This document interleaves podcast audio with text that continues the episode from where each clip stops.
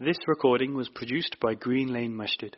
For more information on the activities and services the mosque provides, please visit www.greenlanemasjid.org. السلام عليكم ورحمة الله وبركاته بسم الله والحمد لله والصلاة والسلام على رسول الله وعلى آله وصحبه أجمعين أما بعد So this is the sixth session of Tafsir al-Jalalain by the famous authors Jalaluddin al-Mahalli and Jalaluddin al-Suyuti alayhima rahmatullah on the sixth day of Ramadan 1441 of the Hijrah and today inshallah ta'ala we're going to begin with Surah Al-Ma'idah but before we begin I made a clarification and that was concerning a mistake that was made on the second day in the second session in verse 231 of Surah Al-Baqarah which Allah Azza wa Jalla says وَإِذَا طَلَّقْتُمُ النِّسَاءَ فَبَلَغْنَ أَجَلَهُنَّ فَأَمْسِكُوهُنَّ بِمَعْرُوفٍ أو سرحوهن بمعروف ولا تمسكوهن ضرارا لتعتدوا ومن يفعل ذلك فقد ظلم نفسه and it was mistakenly read as ومن يتعد حدود الله فقد ظلم نفسه the correct verse is ومن يفعل ذلك فقد ظلم نفسه and I want to thank the uh, brothers and sisters who pointed out that mistake and I want to re-emphasize what I mentioned a few days ago that it's going to be very likely that we will make mistakes in such a long session and daily session in this way as is of human nature. And so when we make those mistakes, then please inshallah ta'ala point them out to us, especially in the Quran. And some people were confused because they were thinking that they had a different version of Jalalain than we did. But that's a verse of the Quran and there is only one version. So especially and particularly if it is a verse of the Quran that we make a mistake in, then please point that out to us. And if it's in the actual commentary itself or the translation, then those discrepancies may exist because of different translations and different editions that are being used. And as you can imagine, Ismail, mashallah, is doing an amazing job reading between the Arabic and the commentary and the translation, but that multitasking takes a lot of concentration and effort and sometimes mistakes will be made. And in that regard, I mentioned the story of a um, one of those people who copied the original manuscript of Al-Jawhari, of, of Al-Sihah by Al-Jawhari, which is a famous classical Arabic dictionary. It is said that one of those people, because in those days before printing presses, they would copy them by hand and send them across the world. And that's why the best editions of those classical works that we have today is where someone goes and compares between those old manuscripts and gives us the edition that is, or the edition based upon the manuscript that is most authentic and most correct. It is mentioned that there was a woman who copied the manuscript some eight, nine hundred years ago in Iraq of that book of Sihah by Imam Al-Jawhari, that famous Arabic dictionary. And at the beginning she apologizes for mistakes that would be made in her copying of that manuscript. She says, because on the one hand, or in my right hand, with my right hand I was writing and copying the manuscript, but in my left hand I was holding my child. I was holding my baby. Showing how much effort that those people used to go through to spread knowledge, as is undoubtedly the effort that people today are going through. Many of you watching this are multitasking with your children and your family members and other chores, and this is something which you always find when it comes to seeking knowledge. The question that I asked yesterday then was concerning the verse in Surah An-Nisa, or the two verses in Surah An-Nisa, one at the beginning, in which Allah Azza wa Jalla says, وَإِنْ خِفْتُمْ أَلَّا تَعْدِلُوا فَوَاحِدًا If you fear that you cannot be just to your spouses, then only marry one. And the verse towards the end in which Allah Azza wa Jalla says, وَلَن تَسْتَطِيعُوا أَن تَعْدِلُوا بَيْنَ النِّسَاءِ وَلَوْ حَرَصْتُمْ You will be unable to be just to them even if you try. How do we reconcile Allah saying, if you're unjust, marry one, but then Allah saying that you cannot be just anyway. And the way that we understand that is what Allah Azza wa Jalla is referring to in terms of being just is in terms of the rights, their rights that the Sharia has given to them. You must be equal with people in terms of the rights. So for example, if you have children, you must be equal to them in the way that you maintain them and fulfilling their rights. And obviously there is a longer discussion in terms of age appropriateness and individual circumstances. But that is the general principle. Whereas what Allah Azza is referring to that you cannot be equal and just in is the love that is in your heart, that is natural, that comes to your heart that may differ from person to person. And we understand this because the Prophet ﷺ loved Aisha radiallahu anha more than he loved his other wives. And the Prophet ﷺ loved Abu Bakr radiallahu anhu more than his other companions. And the Prophet ﷺ used to love Fatima and honor her in ways that he did not honor his other daughters. And his grandchildren, Al-Hassan and Hussein radiallahu anhuma more than his other grandchildren that were living at that time, such as his granddaughter sallallahu alaihi wasallam. And that shows you this amazing principle and balance of our religion and its beauty. That what the Sharia tells us to do is what we are able to control. What we cannot control, which is what is within our hearts, when we favor maybe one of our children, we just have a special connection with them, we, we connect with them better than perhaps some of our other children. That is something which Allah doesn't hold us to account for, as is shown in all of these examples of the Prophet ﷺ.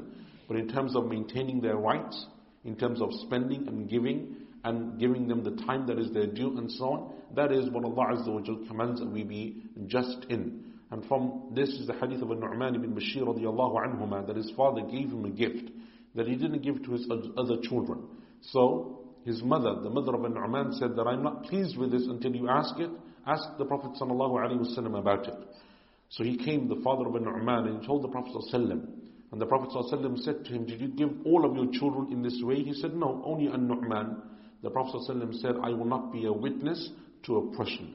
I will not be a witness to oppression. Showing that the Prophet ﷺ didn't say anything to him about his extra love for Nu'man or the feeling of his heart that he wanted to give him more. What he rebuked him for was his action of being unfair in terms of the rights that the Sharia affords to people. And Allah Azza wa Jal knows best. So inshallah ta'ala, today we begin with the fifth surah of the Quran, which is Surah Al-Ma'idah.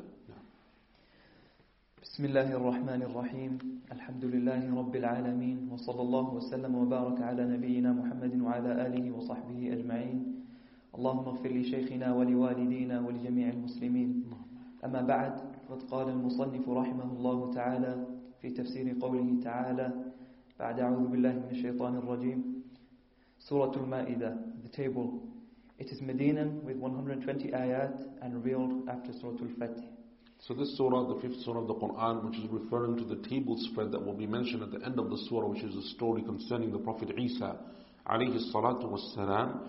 It is a Madani surah by ijma' of the scholars, as mentioned by Al-Qurtubi and Ibn Atiyah and others, alayhima rahmatullah.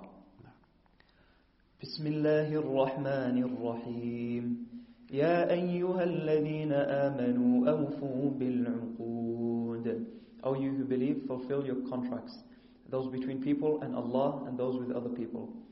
أحلت لكم بهيمة الأنعام إلا ما يتلى عليكم All livestock animals, camels, cattle and sheep are lawful for you to eat after proper slaughter, except those that are recited to you now, which are, for, which are forbidden in the coming ayat which, which are forbidden in the coming ayah. Forbidden for you are. And this is a general statement which is then followed by the absolute exceptions to it. غَيْرَ مُحِلِّ الصَّيْدِ وَأَنْتُمْ حُرُمْ But it's still not lawful to hunt while you are in ihram. إِنَّ اللَّهَ يَحْكُمُ مَا يُرِيدُ Allah makes whatever judgments He wills about lawfulness and other things, and there is no opposing that. This is the first verse of Surah Al-Ma'idah. And Allah Azza wa Jal begins it with the command to those who believe. Ya ayyuhalladhina amanu. And Abdullah bin Mas'ud radiallahu an said that when Allah Azza wa Jal gives this command, Ya ayyuhalladhina amanu, then pay attention to it. Because it is either a command that Allah will give or a prohibition that Allah will tell you to refrain from. Aw'iha sam'ak. Pay attention to it. And in the Quran, when Allah Azza wa Jal therefore says, Ya ayyuhalladhina amanu, O you who believe, whenever in the Quran, it is always followed by some type of command, some type of instruction from Allah subhanahu wa ta'ala, and that is what this call is for, for the people of, of faith. And there are other surahs of the Quran that also begin with this call of faith, Ya ayyuhalladhina amanu, such as Surah Al-Hujurat and Surah Al-Mumtahina. So it is not the only surah that begins in this way. Allah Azza wa Jalla mentions, uh, or the author rahimahullah ta'ala, Suyuti rahimahullah, mentions that Allah Azza wa Jal says, إِلَّا مَا يُتْلَى عَلَيْكُمْ Except those that are recited to you now. Meaning the verses that will come. So the third verse of this surah, حُرِّمَتْ عَلَيْكُمُ الْمَيْتَةِ Allah will give the exception to what is not halal. Everything is halal for you except that which has been recited to you or mentioned to you. And that mention will come shortly in the third verse of the Quran and in other parts of the Quran. Some of the scholars commented on this verse and they said that it is one of the most comprehensive verses of the Quran. Because Allah Azza wa Jal begins with a call, O you who believe. And then Allah Azza wa Jal gives a command, fulfill your contracts. Then Allah Azza wa Jal makes something halal. All livestock animals are halal for you. Then Allah Azza wa Jal makes something haram, the fourth thing. Except that which we have recited to you. Then Allah gives an exception to that. But it is still not lawful to hunt. And then Allah Azza wa makes an exception or a specification to that exception except whilst you are in ihram. And then Allah finishes by saying, and Allah judges as He wills. Meaning Allah is perfect and complete in His judgment. So in a single verse Allah calls, Allah makes halal, Allah makes haram, Allah gives commands, Allah makes exceptions and Allah specifies those exceptions and that is the beauty of the Quran. And that's why it's mentioned in some of the books of biographies that when some people used to come to the scholars and they used to say that we can bring a Quran like this, we'll be able to do a Quran like this, we can bring something similar. This is one of the verses that they would tell them to bring. Bring something like this in that short space of time that contains so many rulings and so many different things. And when the Arabs would look at it, they would see the power and the beauty and the eloquence of the Quran. يا أيها الذين آمنوا لا تحلوا شعائر الله ولا الشهر الحرام ولا الهدي ولا القلائد ولا الهدي ولا القلائد ولا آمين البيت الحرام يبتغون فضلا من ربهم ورضوانا. You who believe, do not on the basis of false claims profane the sacred rites of Allah, meaning the hallmarks of the deen. Do not profane them by hunting in the state of ihram, or the sacred months by fighting in them, or the sacrificial animals, animals which are earmarked for the haram, or the ritual garlands, referring to animals which are garlanded from the bushes of the haram, so that they are protected. Do not attack them or their owners, or those heading for the sacred house by fighting them, desiring profit from good trade and good pleasure from their Lord by their intention. With reference to non-Muslims, this was abrogated by Surah At-Tawbah. وَإِذَا حَلَلْتُمْ فَاصْطَادُوا When you have come out of ihram, then hunt for game. So hunting becomes permitted. ولا يجرمنكم شنآن قوم أن صدوكم عن المسجد الحرام أن تعتدوا Do not let hatred for people who debar you from the sacred mosque incite you into going beyond the limits by killing such people or others.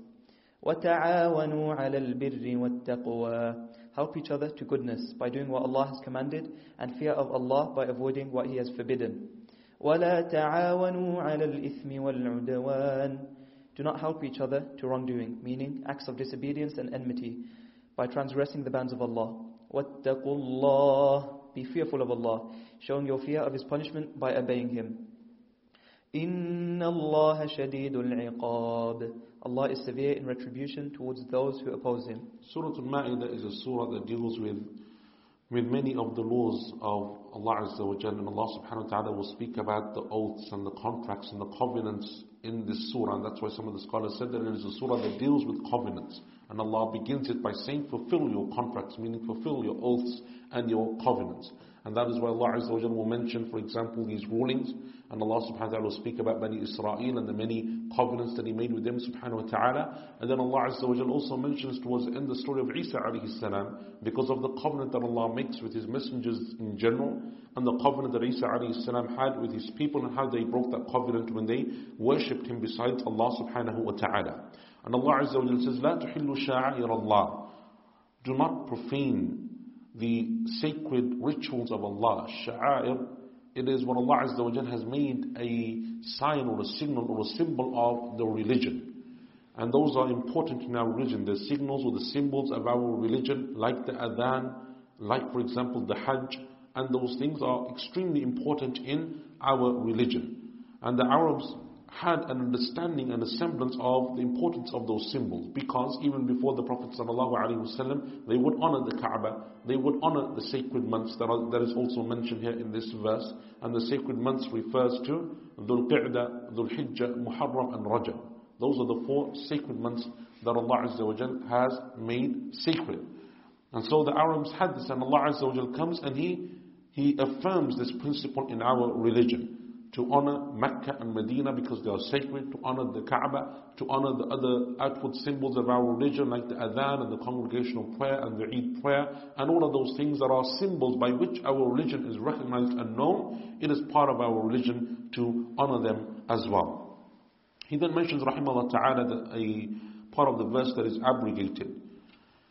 He says, desiring profit from good trade and good pleasure from their Lord by this by their intention with reference to non-Muslims. This was abrogated by Surah Al-Tawbah as Imam Al-Tabari said by ijma' it is abrogated meaning that before they were allowed to come in the non-Muslims into Mecca as obviously the Quraysh were non-Muslims and residing there but after the conquest of Mecca Allah Azza wa Jal revealed the verse in Surah Al-Tawbah يَا أَيُّهَا الَّذِينَ آمَنُوا إِنَّمَا الْمُشْرِكُونَ نَجَسٌ فَلَا يَقْرَبُوا الْمَسْجِدَ الْحَرَامَ بَعْدَ عَامِهِمْ هَذَا or you who believe indeed the polytheists are spiritually impure. So do not let them approach the Masjid al-Haram after this year. And so it became haram for them to come in. One of the points that is also mentioned here is the qala'id, the ritual garlands, which was a practice of the Arabs before Islam that Islam affirmed. And that is that when they would take their animals for sacrifice in the haram, so if you're making pilgrimage, one of the things that the Arabs used to do is that they would take their animals of sacrifice with them from Medina or from whichever part of the Arabian Peninsula they were traveling. They would bring them because obviously it's not like today where you have abattoirs and slaughterhouses and all of those animals are imported for you. You would have to find your own animal or buy it and bring it physically with you. And the way that they would do that then is that they would put a garland around the neck of the animal so that it would be clearly seen that this is an animal that has been given to the haram. It will be sacrificed as part of the sacred rituals of the Hajj and pilgrimage. And so people wouldn't eat from it, and people wouldn't hunt the animal, and people, even it is said that the Arabs before Islam, that if they saw those animals, even the criminals amongst them wouldn't steal those animals, wouldn't take them because they knew that they have been assigned for the house of Allah subhanahu wa ta'ala. And this isn't a common practice anymore because obviously the way that we sacrifice our animals has completely changed. But it is something which the Sharia allowed and, and affirmed from the practices of the Arabs. حرمت عليكم الميتة والدم ولحم الخنزير وما أهل لغير الله به Forbidden for you to eat a carrion, spilled blood, when taken from slaughtered livestock, and pork, and what has been consecrated to other than Allah, meaning by being slaughtered in other than His name. والمنخنقة والموقوذة والمتردية والنطيحة وما أكل السبع إلا ما ذكيتم وما ذبح على النصب وأن تستقسموا بالأزلام and animals which have been strangled, and animals which have been killed by a blow, and animals which have fallen to their death from a high to a low place, and animals which have been gored and killed by the goring, and animals which wild beasts have eaten, except those in these categories you are able to slaughter properly, meaning by managing to slaughter them while they are still alive, and animals which have been sacrificed to idols and altars, and, and deciding things by means of divining arrows. Eating these categories is forbidden. Divining arrows are small featherless arrows without points. There were seven of them, and they were in the keeping of the custodian of the Kaaba.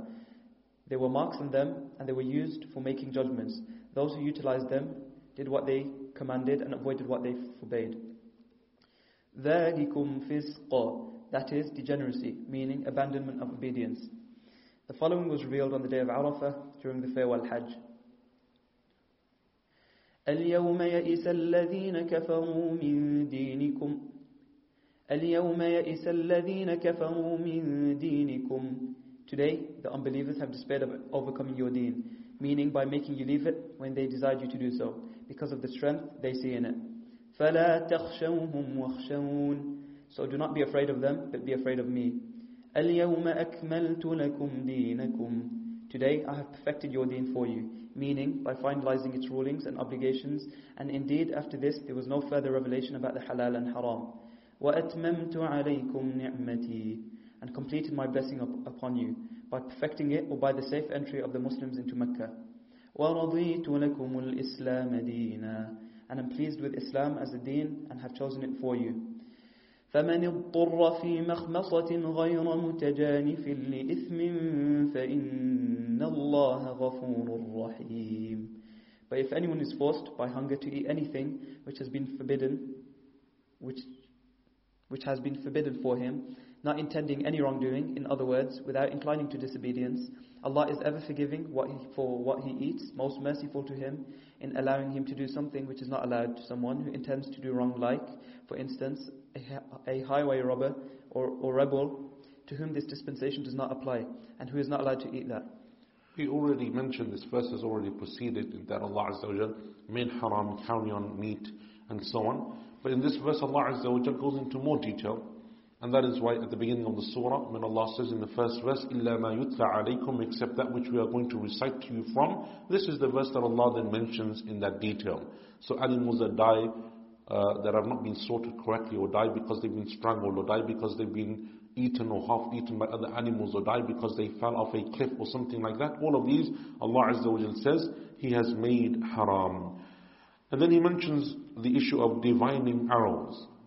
وَأَن تَسْتَقْسِمُوا بِالْأَزْلَامِ And this was a practice that the Quraysh had before Islam, that Islam abandoned, didn't make, make halal. It was one of the ways that they would tell their fortune, one of the ways that they would decide what to do.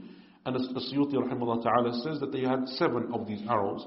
Imam al-Qurtubi rahimahullah says that they had three. And they were by the Kaaba. And one on one he would say, do it, if'al. On the second he would say, la taf'al, don't do it. And the third one would say, ghafal, meaning ignore the whole thing. And so if they had a major decision to make, they would come and they would look at those and they would throw those arrows or they would do whatever they did with them and whichever one came out, if it said do it, they would do it. If it said don't do it, they wouldn't do it. And the third one basically meant that you can ignore the whole issue. And an example of that that is mentioned in some of the books of Sirah is of Suraqa ibn Malik, who when the Prophet ﷺ and Abu Bakr making hijrah from Mecca to Medina, Suraqa is one of those people that is trying to attempt to take the bounty that was placed upon their heads. And he was the one who came close to catching them. He saw them and he caught up to them, but he was the one who, whenever he would come too close, his horse or camel would stop and wouldn't move. And then as they would proceed further, he would try to get closer, and then he would, would stop again when they got too close. And then he realized that this was something which was out of his hands and he returned. It is said in, in some of those narrations of his story that before he went to seek that bounty, he went to these divining arrows and he threw them and he got the one each time saying, don't do it, don't do it, don't do it, but he ignored it and went anyway. And Allah Azza wa knows best. But this is something which they did, which obviously Islam then didn't make permissible. The following was revealed on the day of Arafah, and that's mentioned in the, in the authentic narration of Umar radiallahu anhu, when the Jewish man came to him and he said, O Umar, there is a verse in your Quran that had it been revealed to us, meaning the Jewish community, we would have taken that day as a day of celebration, a day of Eid. He asked him, which verse? And so he recited this portion of the verse, الْيَوْمَ أَكْمَلْتُ لَكُمْ دِينَكُمْ Today is the day that I have perfected your religion for you, completed my blessing upon you, chosen Islam as your way of life. Umar radiallahu anhu said, by Allah, I know when it was revealed and where it was revealed. It was revealed on the day of Arafah in the farewell Hajj of the Prophet sallallahu alaihi wasallam, which is clearly a day of importance, significance and celebration. Now. يسألونك ماذا أحل لهم They will ask you, Muhammad sallallahu alayhi wasallam, what food is lawful for them. قل أحل لكم الطيبات Say, all good, wholesome things are lawful for you. وما علمتم من الجوارح مكلبين تعلمونهن مما علمكم الله And also what is caught for you by hunting animals, such as dogs, birds of prey, and other hunting animals, which you have trained to hunt as Allah has taught you, and released after the game.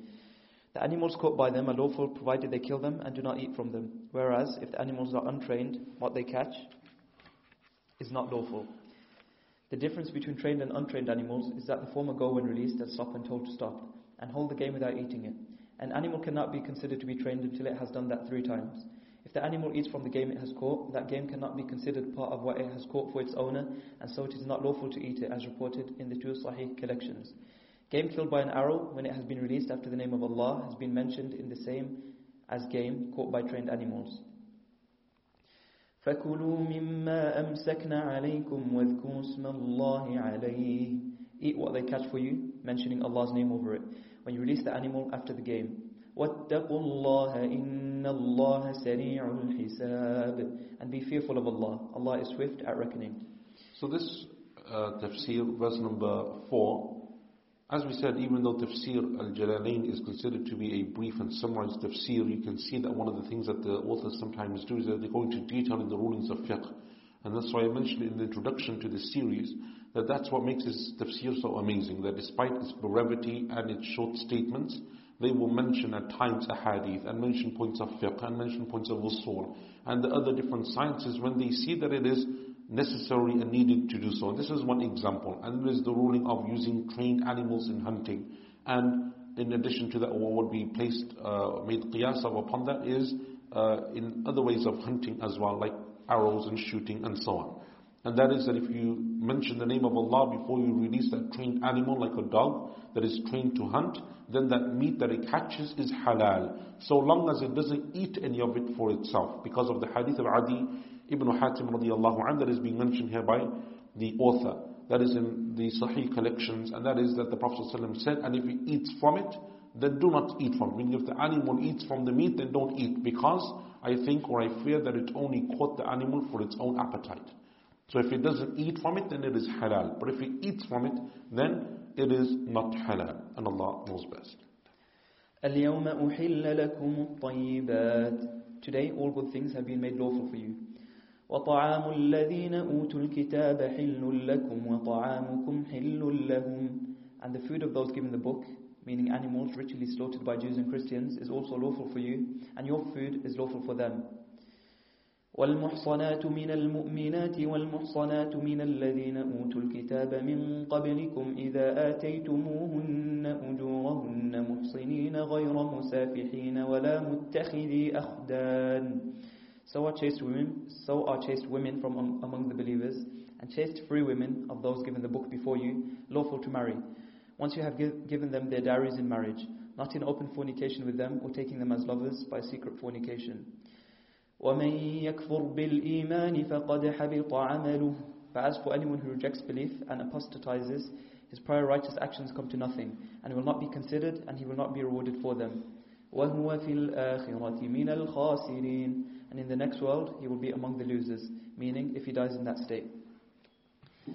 يا أيها الذين آمنوا إذا قمتم إلى الصلاة فاغسلوا وجوهكم وأيديكم إلى المرافق وامسحوا برؤوسكم وأرجلكم إلى الكعبين You who believe, when you want to get up to do the prayer and are in a state of minor impurity, wash your faces and your hands and your arms to the elbows, as the sunnah makes clear, and wipe over your heads.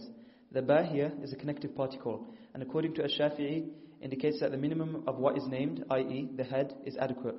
So that in his opinion, it is only necessary to wipe off a part of the head and your feet to the ankles, including the ankle joints as the sunnah makes clear.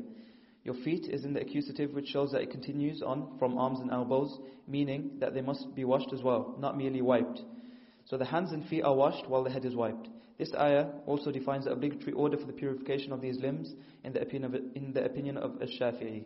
Another aspect of the sunnah is that it is mandatory to have an intention for this act of purification as is the case for other acts of worship. وَإِن كُنتُمْ جُنُبًا فَطَهَّرُوا If you are in a state of major impurity, then purify yourselves by doing ghusl and washing your whole body.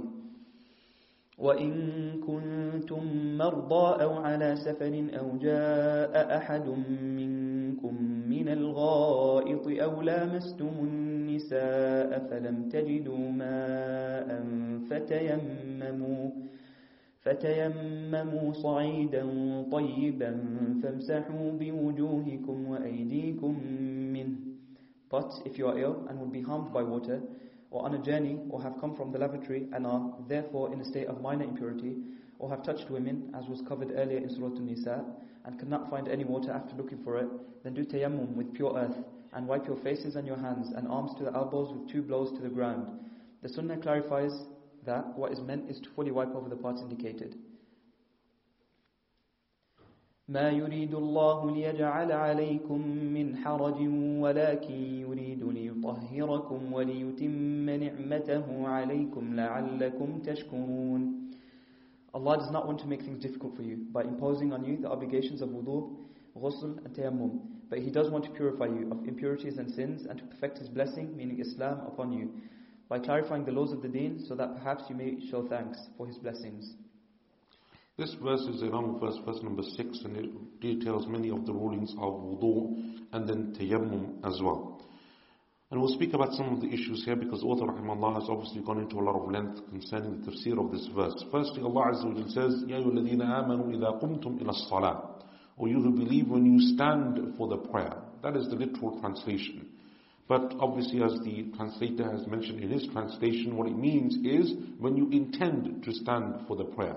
And that is from the eloquence of the Quran, that sometimes Allah Azza wa Jal mentions something, but what is meant is, as you prepare for it. Because the wudu is done before you stand for the prayer, not when you stand for the prayer. It means when you intend to stand for the prayer, then make wudu. The second point that he mentions concerning the wiping of the heads, and that is the ba that he mentions here, is it a connective particle and so on and so forth. The opinion of Imam Shafi'i rahimahullah. What he's referring to here is the difference of opinion amongst the scholars.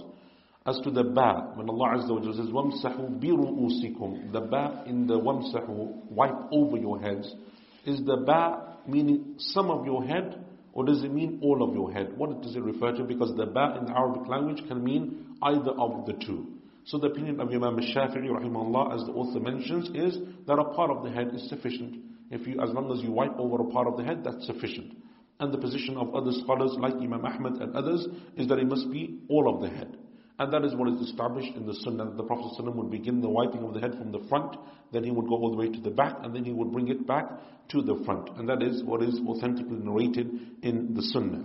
He then mentions the issue of the hands and the feet are washed while the head is wiped, and that is because there are two qira'at. He doesn't mention the qira'ah in the translation, but there are two recitations of the washing of the feet. وَأَرْجُلِكُمْ إِلَى الْكَعْبَيْنِ وَأَرْجُلَكُمْ إلى الكعبين with the arjulakum with the fatha it is following on from the washing washing your hands washing your face and wash your feet بأرجلكم وأرجلكم is following on from the wiping wipe over your heads and wipe over your feet and both are correct mutawatir qira'at from the Prophet sallallahu alaihi wasallam and that's because the feet can be washed and can be wiped over as we know if there are socks on so the scholars said that Allah Azza wa Jal likens the washing to the hands and face because they are bare. So when your feet are bare, you wash your feet. And the wiping is like the head because your head is covered with hair. So when it's like the hair, meaning your feet are covered, you're wearing socks, then you wipe over them. And that is a very fine and very, uh, very astute observation and deduction from these verses of the Quran. The verse also shows that the wudu must be made in order, meaning that the actions of wudu must be done in order, and that is the opinion of the majority of the scholars, and that you need the intention, that you must have a niyyah before you make the wudu, and that is also the opinion of the majority of the scholars.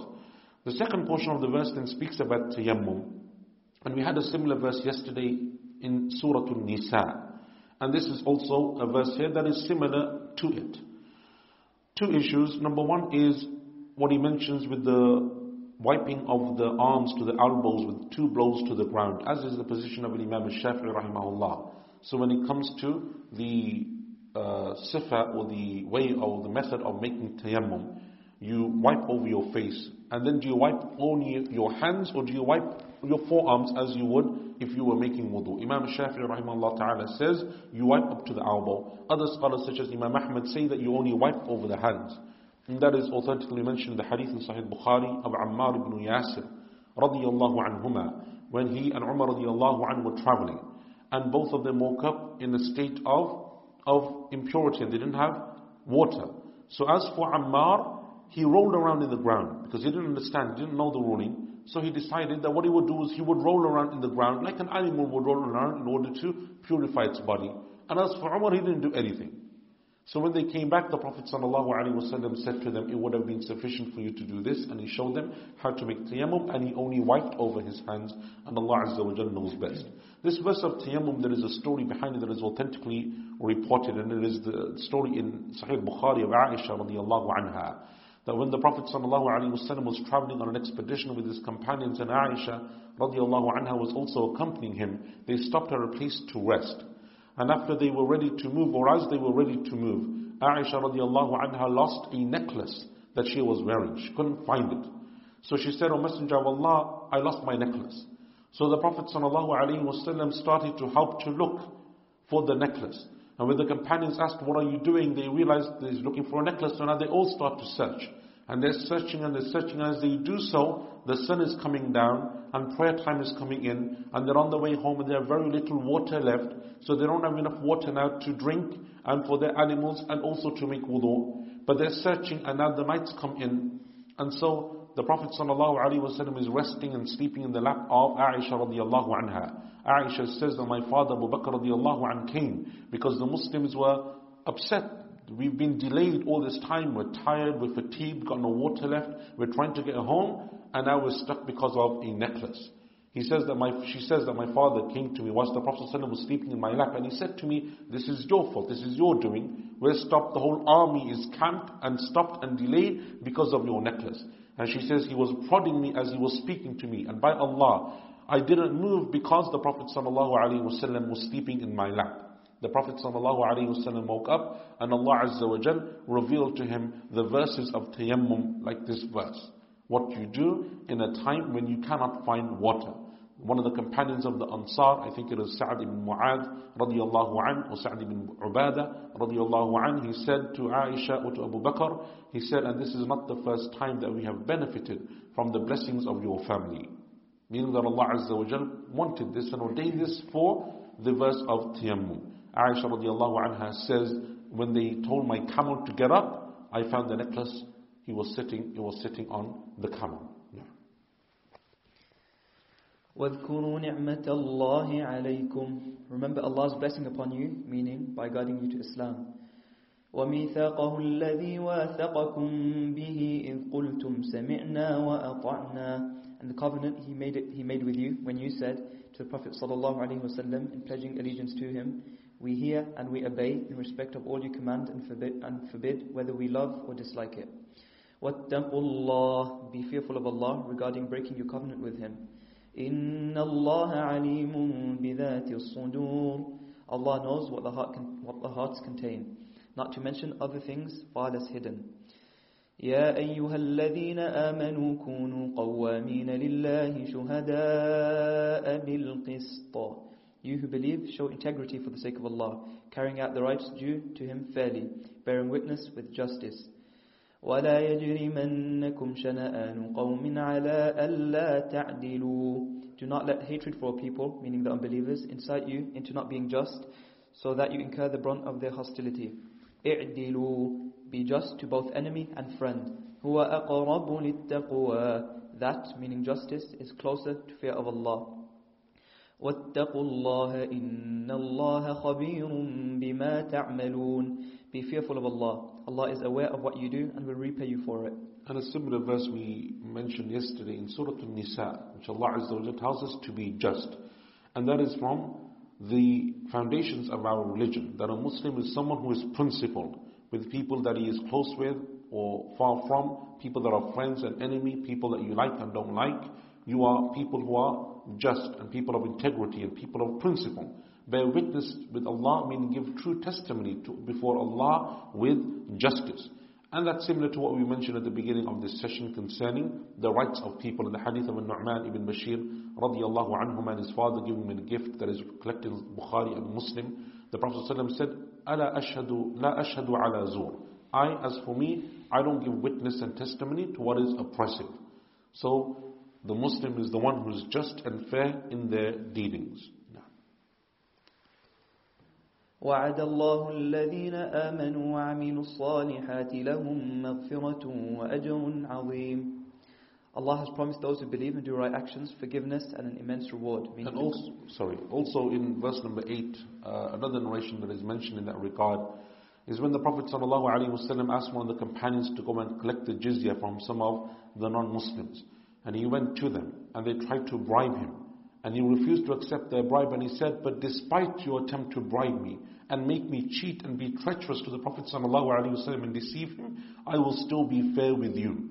He would divide their wealth equally and he would say to them, You choose which of these two halves that you want and I will take the other half. Meaning he wouldn't even take the best half, he would let them choose what they wanted. They used to say to him, It is because of this that there is justice in the heavens and the earth Meaning that he is someone who is principled. Now.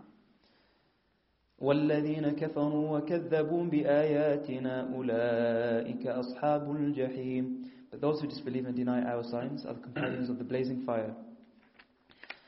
يا أيها الذين آمنوا اذكروا نعمة الله عليكم إذ هم قوم أن يبسطوا إليكم أيديهم فكف أيديهم عنكم You who believe, remember Allah's blessing upon you when certain people, meaning the Quraysh, were on the verge of raising their hands against you to kill you. And He held their hands back from you and protected you from what they wanted to do to you. وَاتَّقُوا اللَّهِ Be fearful of Allah. وعلى الله فليتوكل المؤمنون Let the believers put their trust in Allah. In verse number 11, one of the narrations that is mentioned in the books of Tafsir is the story of the of the Bedouin man when the Prophet ﷺ was resting. The famous hadith, and his, his sword is hanging on a tree. And the Bedouin man, the disbeliever, he comes and he sees the Prophet ﷺ alone, not being defended. And he draws the sword of the Prophet ﷺ and he holds it to the Prophet ﷺ as he wakes up and he says, O Muhammad, who will prevent me from you now? Who will prevent you from me? Who can save you from me now? And the Prophet ﷺ said, Allah. And the man dropped the sword. And then the Prophet ﷺ picked it up and he said, And now who will protect you from me? And the man said to him, Be someone who takes in the best of ways meaning be generous and forgiving. And the Prophet ﷺ let him go. And Allah Azza wa Jal protected the Prophet ﷺ with his divine protection. For how many times did the Quraysh attempt to assassinate him and others? And Allah Azza wa Jal protected him each and every time. ولقد أخذ الله ميثاق بني إسرائيل وبعثنا منهم اثني عشر نقيبا Allah made a covenant with the tribe of Israel and we raised up 12 leaders from among them a chief from each of the tribes who was responsible for his people fulfilling the covenant. وَقَالَ اللَّهُ إِنِّي مَعَكُمْ Allah said, I am with you, meaning with help and victory. لئن أقمتم الصلاة وآتيتم الزكاة وآمنتم برسلي وعزرتموهم وأقرضتم الله قرضا حسنا If you establish the prayer and pay the, pay the zakah and believe in my messengers and respect and support them and help them and lend a generous loan to Allah, meaning by spending in the way of Allah. لأكفرن عنكم سيئاتكم ولأدخلنكم جنات تجري من تحتها الأنهار I will erase your wrong actions from you and admit you into gardens with rivers flowing under them. فمن كفر بعد ذلك منكم فقد ضل سواء السبيل Any of you who disbelieve after that meaning covenant, have gone astray from the right way. They have erred regarding the path of the truth. The root of going straight means being in the middle.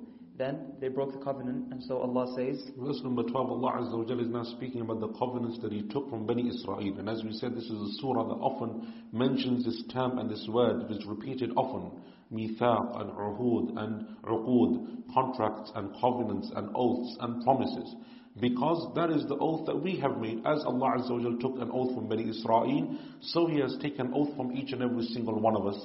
As is in the hadith of Mu'adh radiallahu anhu, in which the Prophet said to him sallallahu alayhi wa sallam, Ya Mu'adh, ما حق الله على العباد وما حق العباد على الله What is the right of Allah upon His servants and what is the, the right of the servant upon Allah?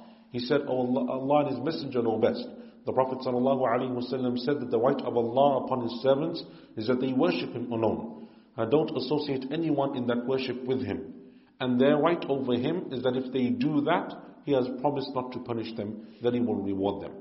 And that is the covenant that we have made with Allah subhanahu wa ta'ala. So this is a surah that reminds us, so as we read the covenants of Bani Israel and how they broke those covenants and how other people did the same, such as the Christians towards the end in the story of Isa alayhi salatu was salam, we should remember the covenant that we have with Allah that we will worship Allah alone, stay away from shirk, obey the Prophet ﷺ, follow his teachings. That is the covenant that we have made that Allah Azza wa will hold us to account for in on the day of judgment. And that is why the end of the surah Allah says, يَوْمَ يَجْمَعُ اللَّهُ الرُّسُلِ فَيَقُولُ مَاذَا أُجِبْتُمْ On the day that Allah will gather His messengers and ask them, how did your people respond to you? فبما نقضهم ميثاقهم لعناهم وجعلنا قلوبهم قاسية But because of their breaking of the covenant, we have cursed them and put them far from our mercy and made their hearts hard, meaning not soft to accept faith. يحرفون الكلم عن مواضعه They distort the true meaning of words. In the Torah, which contains a description of Muhammad sallallahu alaihi wasallam and other things, moving them from the places where Allah put them by changing them.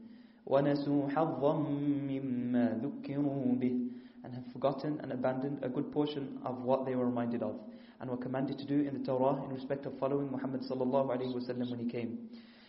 ولا تزال تطلع على خائنة منهم إلا قليلا منهم You, O Prophet, sallallahu alaihi wasallam will never cease to come upon some act of treachery on their part in respect of breaking the covenant and other things except for a few of them who become Muslim. فَاعْفُ عَنْهُمْ وَاصْفَحْ Yet pardon them and overlook. إِنَّ اللَّهَ يُحِبُّ الْمُحْسِنِينَ Allah loves good doers. This was abrogated by the ayah of the sword. And this is the position of some of the scholars of tafsir, and uh, Suyuti rahimahullah chooses this position, that this is a verse that has been abrogated. And others said, no, it's not abrogated, and that is a stronger opinion, Allah knows best. That this verse is not abrogated, and that the ruling of being good and kind and forgiving and pardoning is something which is also taken within the Quran, and it is something which is established in other parts of the Quran and in the general Sunnah, and Allah knows best. ومن الذين قالوا إنا نصارى أخذنا ميثاقهم We also made a covenant with those who say we are Christians, as Allah had done previously with the Jewish tribe of Israel. فَنَسُوا حَظًّا مِّمَّا ذُكِّرُوا بِهِ And they too forgot a good portion of what they were reminded of regarding belief and other things in the gospel, and they too broke their covenant. فأغرينا بينهم العداوة والبغضاء إلى يوم القيامة So we stirred up enmity and hatred between them until the day of rising, by dividing them into their different by dividing them into their different in such a way that each sect, each sect denies the other. وَسَوْفَ يُنَبِّئُهُمُ اللَّهُ بِمَا كَانُوا يَصْنَعُونَ When Allah will inform them in the next world about what they did and will repay them for it.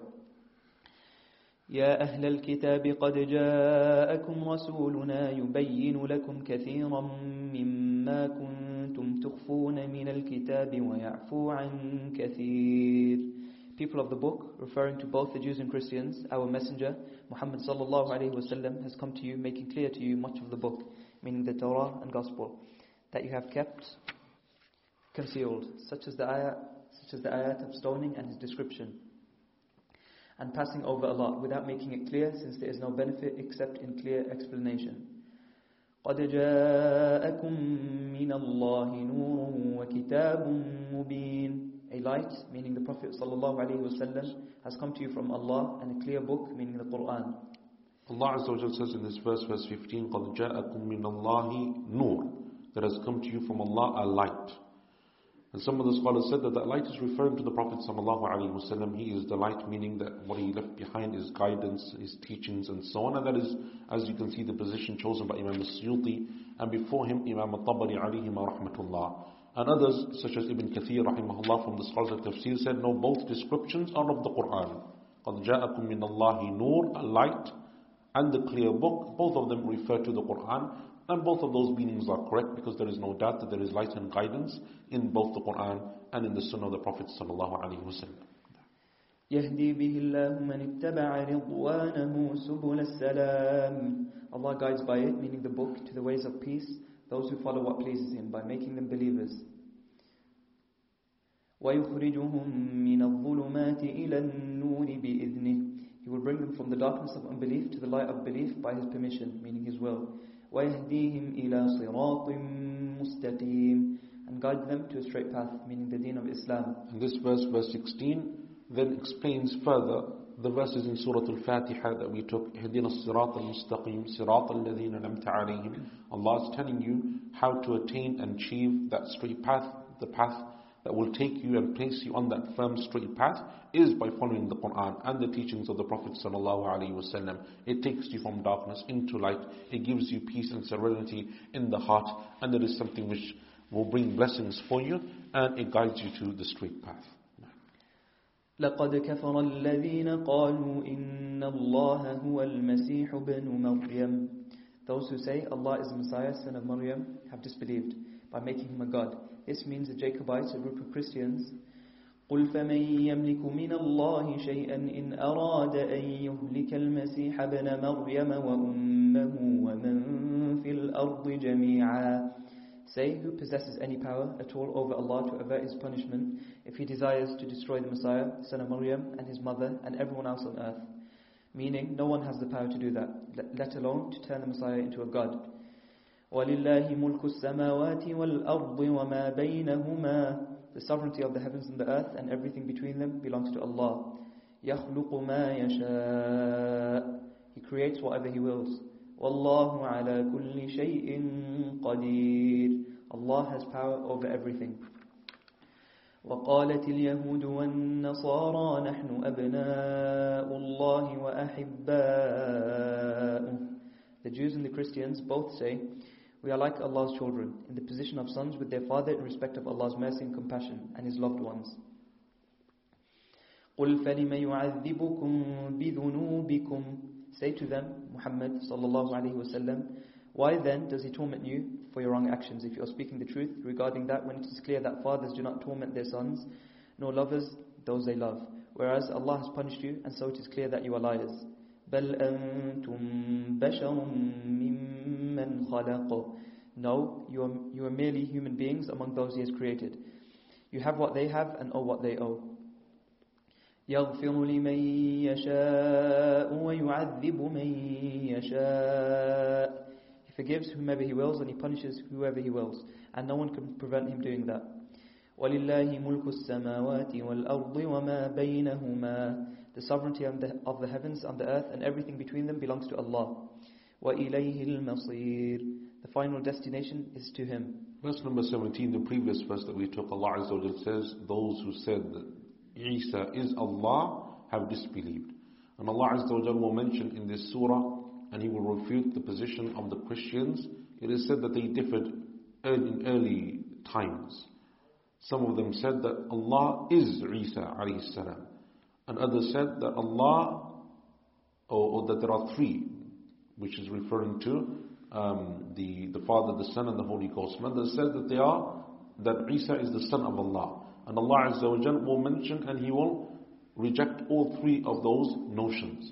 And that is what is being referred to. So this verse that they have disbelieved, they say this, they say that, it is according to the scholars of tafsir, some of the early groups of the Christians, some of them I don't think are still around anymore, that hold that belief. But anyway, Allah Azza wa is rejecting all of those, all of those principles. And then in verse number 18, Allah Azza wa refutes those people who think that they are the children of Allah, the chosen of Allah, the people that Allah Azza wa loves, are based upon no proof and based upon no evidence. Indeed, Allah Azza wa loves those who follow His religion and have taqwa and fear Him and follow His path subhanahu wa ta'ala.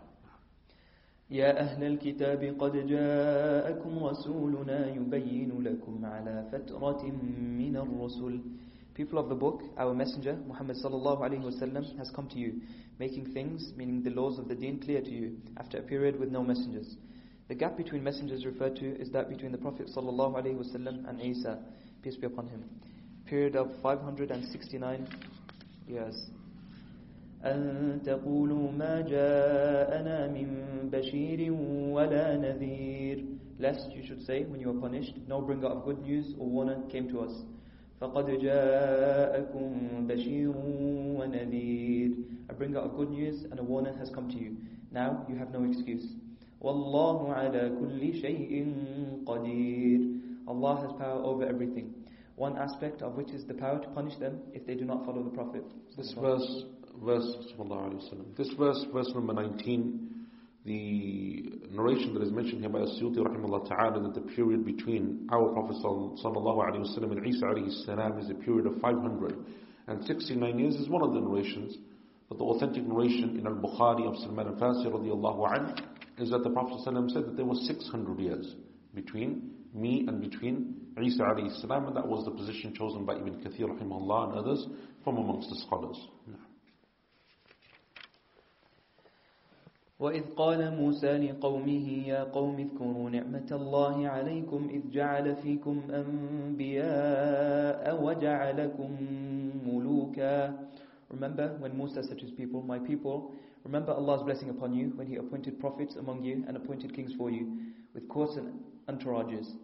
وآتاكم ما لم يؤت أحدا من العالمين and gave you what He had not given to anyone else in all the worlds, such as manna and quail, parting the sea and other divine gifts. So the question here is, Allah Azza wa in verse 20 says, He gave to you something which He didn't give to anyone else in all of the worlds which therefore gives the impression of what? That these were the best of nations in all of the worlds and all of the times. How do we reconcile that? And this is today's question. How do we reconcile that then between our ummah being the best of ummahs, our ummah being more virtuous and having a higher status than the ummah of Bani Israel. Allah Azza wa is saying here that we gave you kingdom, we gave you prophets, and we gave you something which no one else in all the world had. How do we understand that verse in light of what we know from the hadith, the many hadith of the Prophet ﷺ about the virtue of this ummah? No. يا قوم ادخلوا الأرض المقدسة التي كتب الله لكم My people, enter the holy land which Allah has ordained for you and commanded you to enter. This was Greater Syria, Sham. ولا ترتدوا على أدباركم فتنقلبوا خاسرين Do not turn back in your tracks and be defeated by fear of the enemy and so be transformed into losers in respect of your efforts. Verse 21 Allah Azza wa will now go on to the story of Musa alayhi salam and his people as they fled from Egypt and Pharaoh. And Allah Azza wa told them to go towards the promised land, Al-Ard al-Muqaddasa, or the holy land, which is Al-Aqsa and the surrounding area. And Asham is what is called the Levant in biblical terms, which includes today modern day Syria and Palestine and Jordan and Lebanon and that whole region that is called Asham. And Asham in the Sunnah has many virtues and it is mentioned as a blessed land in a number of verses in the Quran, not least of them the first verse of Surah Al-Isra.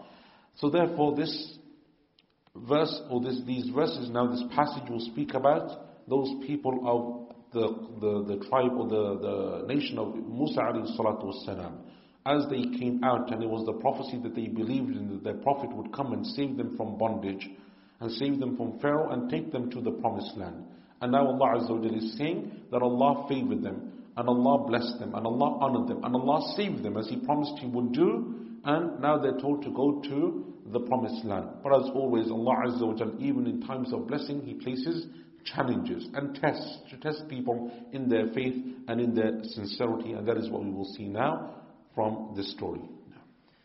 قالوا يا موسى إن فيها قوما جبارين They said, Musa, there are tyrants in it. They were remnants of the people of Ad and were very tall and strong.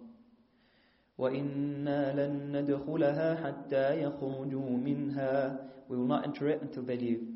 فَإِن يَخْرُجُوا مِنْهَا فَإِنَّا دَاخِلُونَ If they leave it, then we will go in. Verse number 22, that they were the remnants of the people of Ad, that is a, a weak uh, and a far-fetched opinion, Allah knows best. Ad is the nation of Hud alayhi salam, and they come many generations before the time of Musa alayhi salatu was salam. Nor are the people of, of Ad, as it is known, they, the people of Ad are considered to be having lived in the area of modern day Yemen and not in, in, in, in Asham.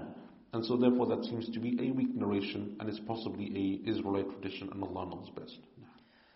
قال رجلان من الذين يخافون أنعم الله عليهما Two men among those who were afraid, fearing to oppose the command of Allah, Yusha and Caleb, who were among the notables whom Musa sent to spy out the circumstances of the tyrants, but whom Allah had blessed, meaning by preserving them from wrong actions so that they concealed what they had learned except from Musa, which was not the case with the others who were cowardly and spread the information about, said, meaning to them, Udkhulu alayhim al Enter the gate of the city against them, meaning do not fear them.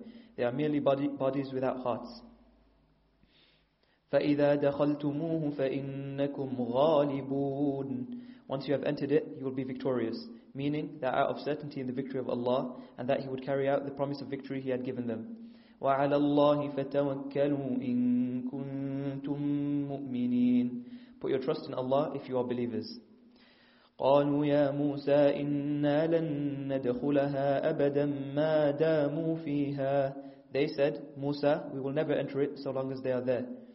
فاذهب أنت وربك فقاتلا So you and your Lord go and fight them. إِنَّا هَاهُنَا قَاعِدُونَ We will stay sitting here and not fighting. So Allah Azza wa in these verses is showing the disobedience of these people. The nation of Musa alayhi salatu was salam. Allah had promised them that they would have the promised land and Allah takes them towards it. But the condition is that when they get there, there are disobedient, oppressive people living there. They must cleanse the city of them by fighting them, by waging war against them, under the guardianship and under the leadership of their prophets that Allah Azza had appointed over them. And these two righteous men, and the scholars differ as to who they were because it's not mentioned in an authentic narration, but these two righteous men had come and said to them, Go and fight. Allah has promised you victory. Allah has told you He will give you the promised land, so what reason do you possibly have to stay away?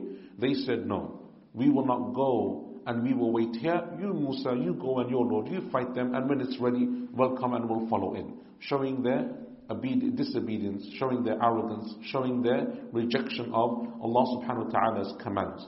And similar to this is what is mentioned in the narration of the Battle of Badr, Sa'ad ibn Mu'adh radiallahu anhu. When the Prophet ﷺ was preparing to go to fight the Battle of Badr, he gathered the companions and he sought their consultation. And he said, What do you think we should do? Because the understanding that the Prophet ﷺ had with the Ansar when they gave him asylum and he made hijrah was that they would protect the Muslims from within Medina. And they never agreed as part of that agreement that they would go out of Medina and fight battles externally outside of Medina's walls.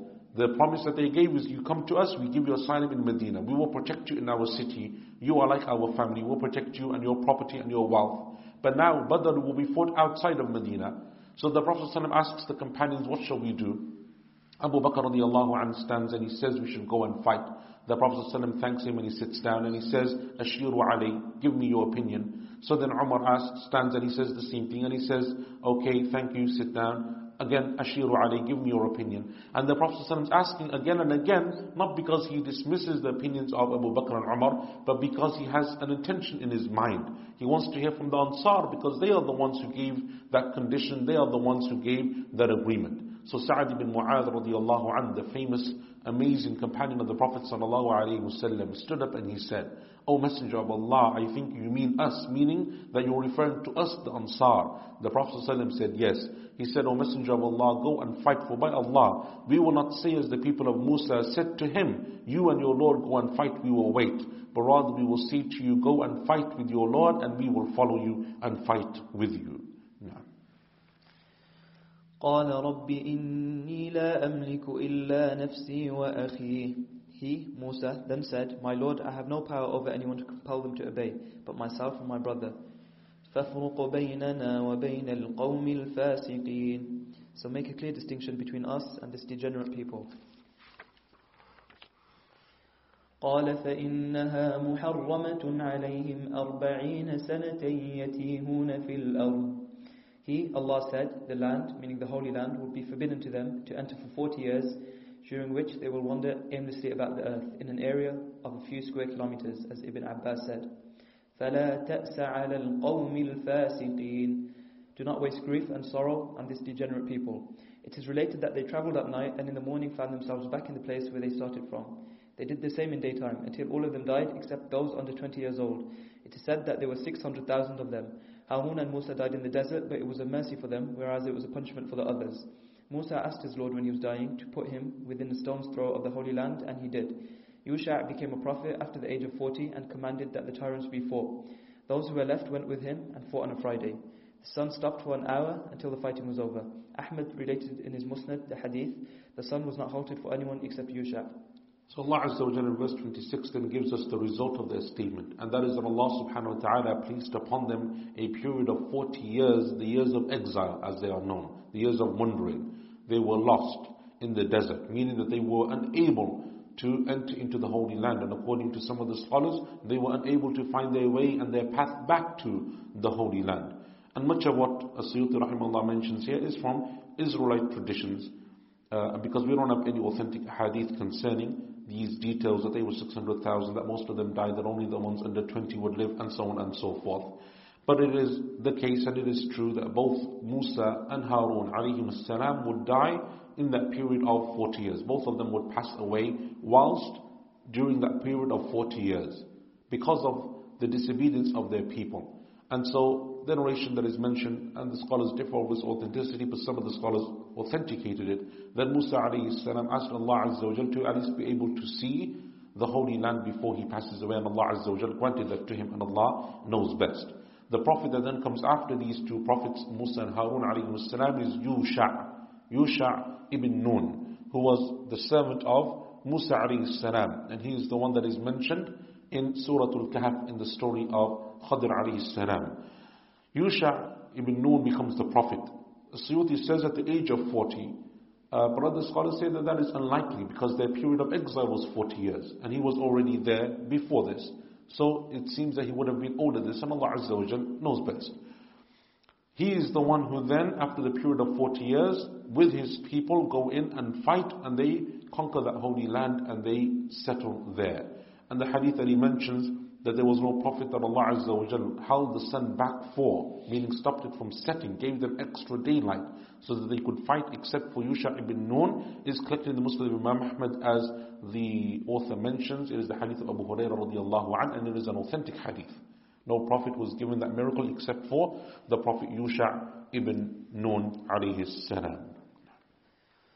واتل عليهم نبأ بني آدم بالحق إذ قربا قربانا Recite Muhammad sallallahu alayhi wasallam to them, meaning your people, the true account of Adam's two sons, Habil and Qabil, when they offered a sacrifice to Allah, Aram from Habil and crops from Qabil.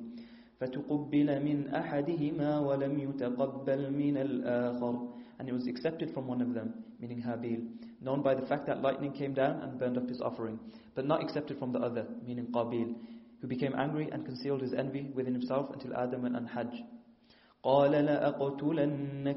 The one said to the other, I shall kill you. Habil asked him why, and Qabil said, Because your sacrifice was accepted and mine was not.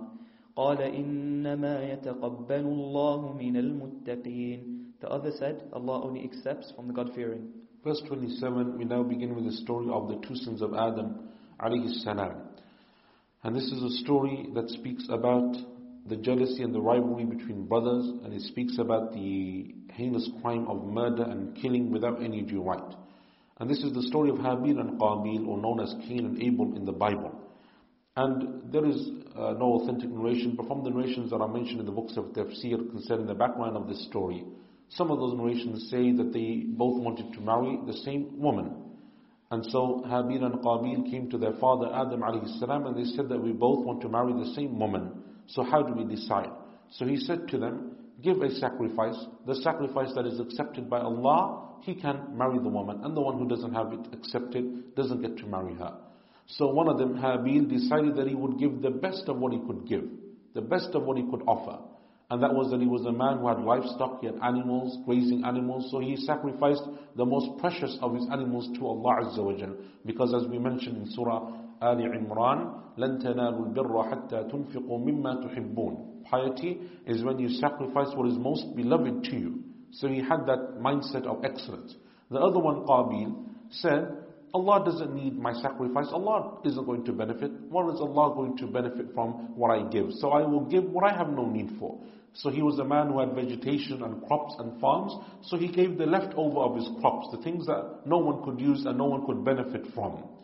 And so he misunderstood the principle that when we give and we sacrifice and we give charity, it is not that Allah benefits from it. As Allah mentions in Surah Al-Hajj, لَيَنَالَ اللَّهَ لُحُومُهَا وَلَا دِمَاؤُهَا Allah does not benefit from the meat or the blood of your sacrifice. وَلَكِنْ يَنَالُهُ التَّقْوَى مِنْكُمْ But Allah benefits or Allah sees what reaches Allah is your taqwa, what reaches Allah is your piety and your faith. That is what Allah Azza wa is judging you upon. So He only gave the leftovers, the other son of Adam. Allah Azza wa accepted the sacrifice of Habil, the one who gave the best of his wealth, and He didn't give the other one. He didn't accept the other one. So his brother became jealous of him. And his jealousy and rage led him to say to him that I will kill you. And how often does jealousy and rage and hatred and anger lead to these types of crimes over property, over marriage, over wealth? I will kill you. So he said to him, It's not my fault. إِنَّمَا يَتَقَبَّلُ اللَّهُ مِنَ الْمُتَّقِينَ Allah only accepts. The word إِنَّمَا in Arabic is to emphasize and to make exclusive. Innama Allah indeed only accepts from those who have taqwa, those who are God fearing. Umar radiallahu anh said that if I knew from all of my deeds that I have put forth that Allah only accepted one, I would place all of my hope upon it. Umar with all of his jihad and prayer and sacrifice and charity and the years of companionship with the Prophet ﷺ, only one deed, I would place my trust upon it. And he said, because Allah says, Allah only accepts from the God-fearing. If Allah accepts that one deed, it means that I am from those people that are from the muttaqeen. لئن بسطت إلي يدك لتقتلني ما أنا بباسط يدي إليك لأقتلك Even if you do raise your hand against me to kill me, I am not going to raise my hand against you to kill you. إني أخاف الله رب العالمين Truly, I fear Allah, the Lord of all the worlds. إني أريد أن تبوء بإثمي وإثمك فتكون من أصحاب النار I want you to take on my wrongdoing, meaning by killing me, and your wrongdoing for what you did before, and so become one of the companions of the fire. I do not want to take on your sin if you kill me, so that I become one of the people of the fire. Allah says, وَذَلِكَ جَزَاءُ الظَّالِمِينَ That is the repayment of the wrongdoers. فطوعت له نفسه قتل أخيه فقتله فأصبح من الخاسرين So his lower self persuaded him and made it appear attractive to him to kill his brother. And he killed him and became one of the lost by killing him. And he did not know what to do with him because that was the first human corpse on the earth. So he carried him on his back. Meaning that when he killed him, he didn't know what to do with his body. No one had committed murder before, no one had died before the son of Adam alayhi salam. And so Allah Azza wa Jal sends him, as we will mention in the next verse, verse number 31, sends him the example of the crow, burying another crow. And in the hadith of Bukhari of Abdullah bin Mas'ud radiallahu anhu, the Prophet said, sallallahu alayhi wa sallam, no one commits murder except that a portion of that sin will be upon that first son of Adam because he was the one to start this practice of killing. And that is the principle of our religion That if someone takes a good practice from you, you get a share of that reward. And if someone takes an evil practice from you, you get a share of that sin. فبعث الله غرابا يبحث في الأرض ليريه كيف يواري سوءة أخيه Then Allah sent a crow which scratched at the earth with its beak and feet and piled it on top of another dead crow until it had covered it, to show him how to conceal and bury his brother's corpse. قال يا ويلتى أعجزت أن أكون مثل هذا الغراب فأواري سوءة أخي He said, Oh woe is me, am I not even able to be like this crow and conceal my brother's corpse? فأصبح من النادمين And he became one of the bitterly remorseful for what he had done by carrying him and then burying him. من أجل ذلك on that account meaning Qabil's murder كتبنا على بني إسرائيل أنه من قتل نفسا بغير نفس أو فساد في الأرض فكأنما قتل الناس جميعا So we, so we decreed for the tribe of Israel that if someone kills another person, unless it is in retaliation for killing someone else or for causing corruption in the earth by such things as unbelief and fornication and highway robbery, it is as if he had murdered all mankind.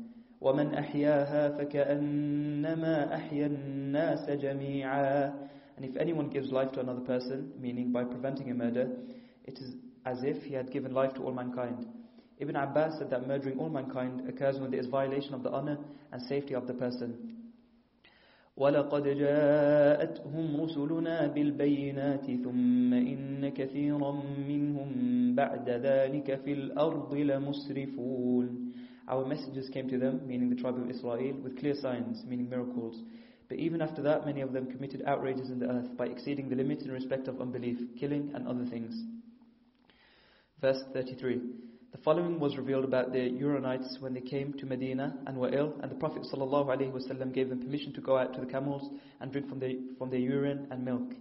When they recovered again, they killed the herdsmen of the Prophet ﷺ and stole the animals. This uh, narration in verse number 33 is authentic, it's, it's collected in Al-Bukhari and Muslim. And uh, the translators have, have anglicized uh, the term and said Uranites, they are from the tribe of Urayna, Urayniyin. These people came and they came to the Prophet ﷺ in Medina and they said that they accepted Islam. And the environment and the, and, the, and the air of Medina didn't suit them. So they became ill. So the Prophet ﷺ told them to go to the camels of sadaqah, the camels that were given in zakat and charity. When people would give their livestock in charity, there would be a place that they would be have for grazing in Medina. That place they would graze in those animals, so they're not for people to eat or buy or sell. They will be given to the poor. But whilst and before they are being distributed, they go and graze in that place. The Prophet ﷺ said to them, Go to there and tell my shepherd that I sent you, drink from the milk and the urine of those camels. And that shows that that is the basis of the proof of those scholars who say that, that what is halal to eat, its urine also becomes pure. Go and eat or drink rather from the, the camel milk and the camel urine and you will be cured. So those people went and they drank and Allah cured them. They apostated. They killed the shepherd of the Prophet ﷺ, and they stole the wealth and they fled.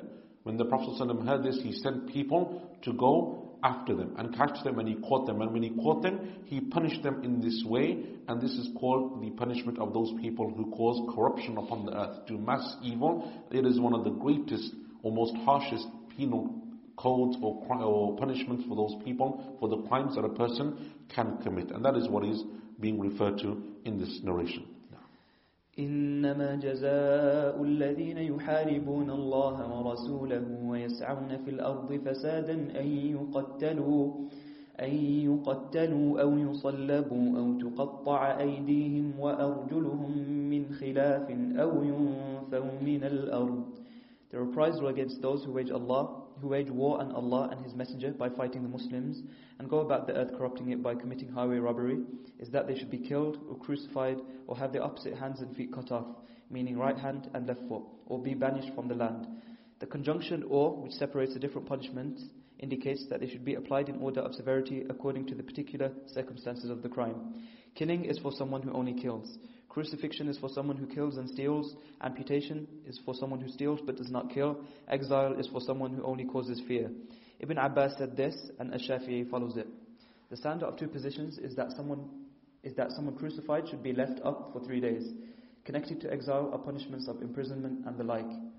ذلك لهم خزي في الدنيا ولهم في الآخرة عذاب عظيم that, meaning punishment, will be their degradation in this world, and in the next world they will have a terrible punishment in the fire.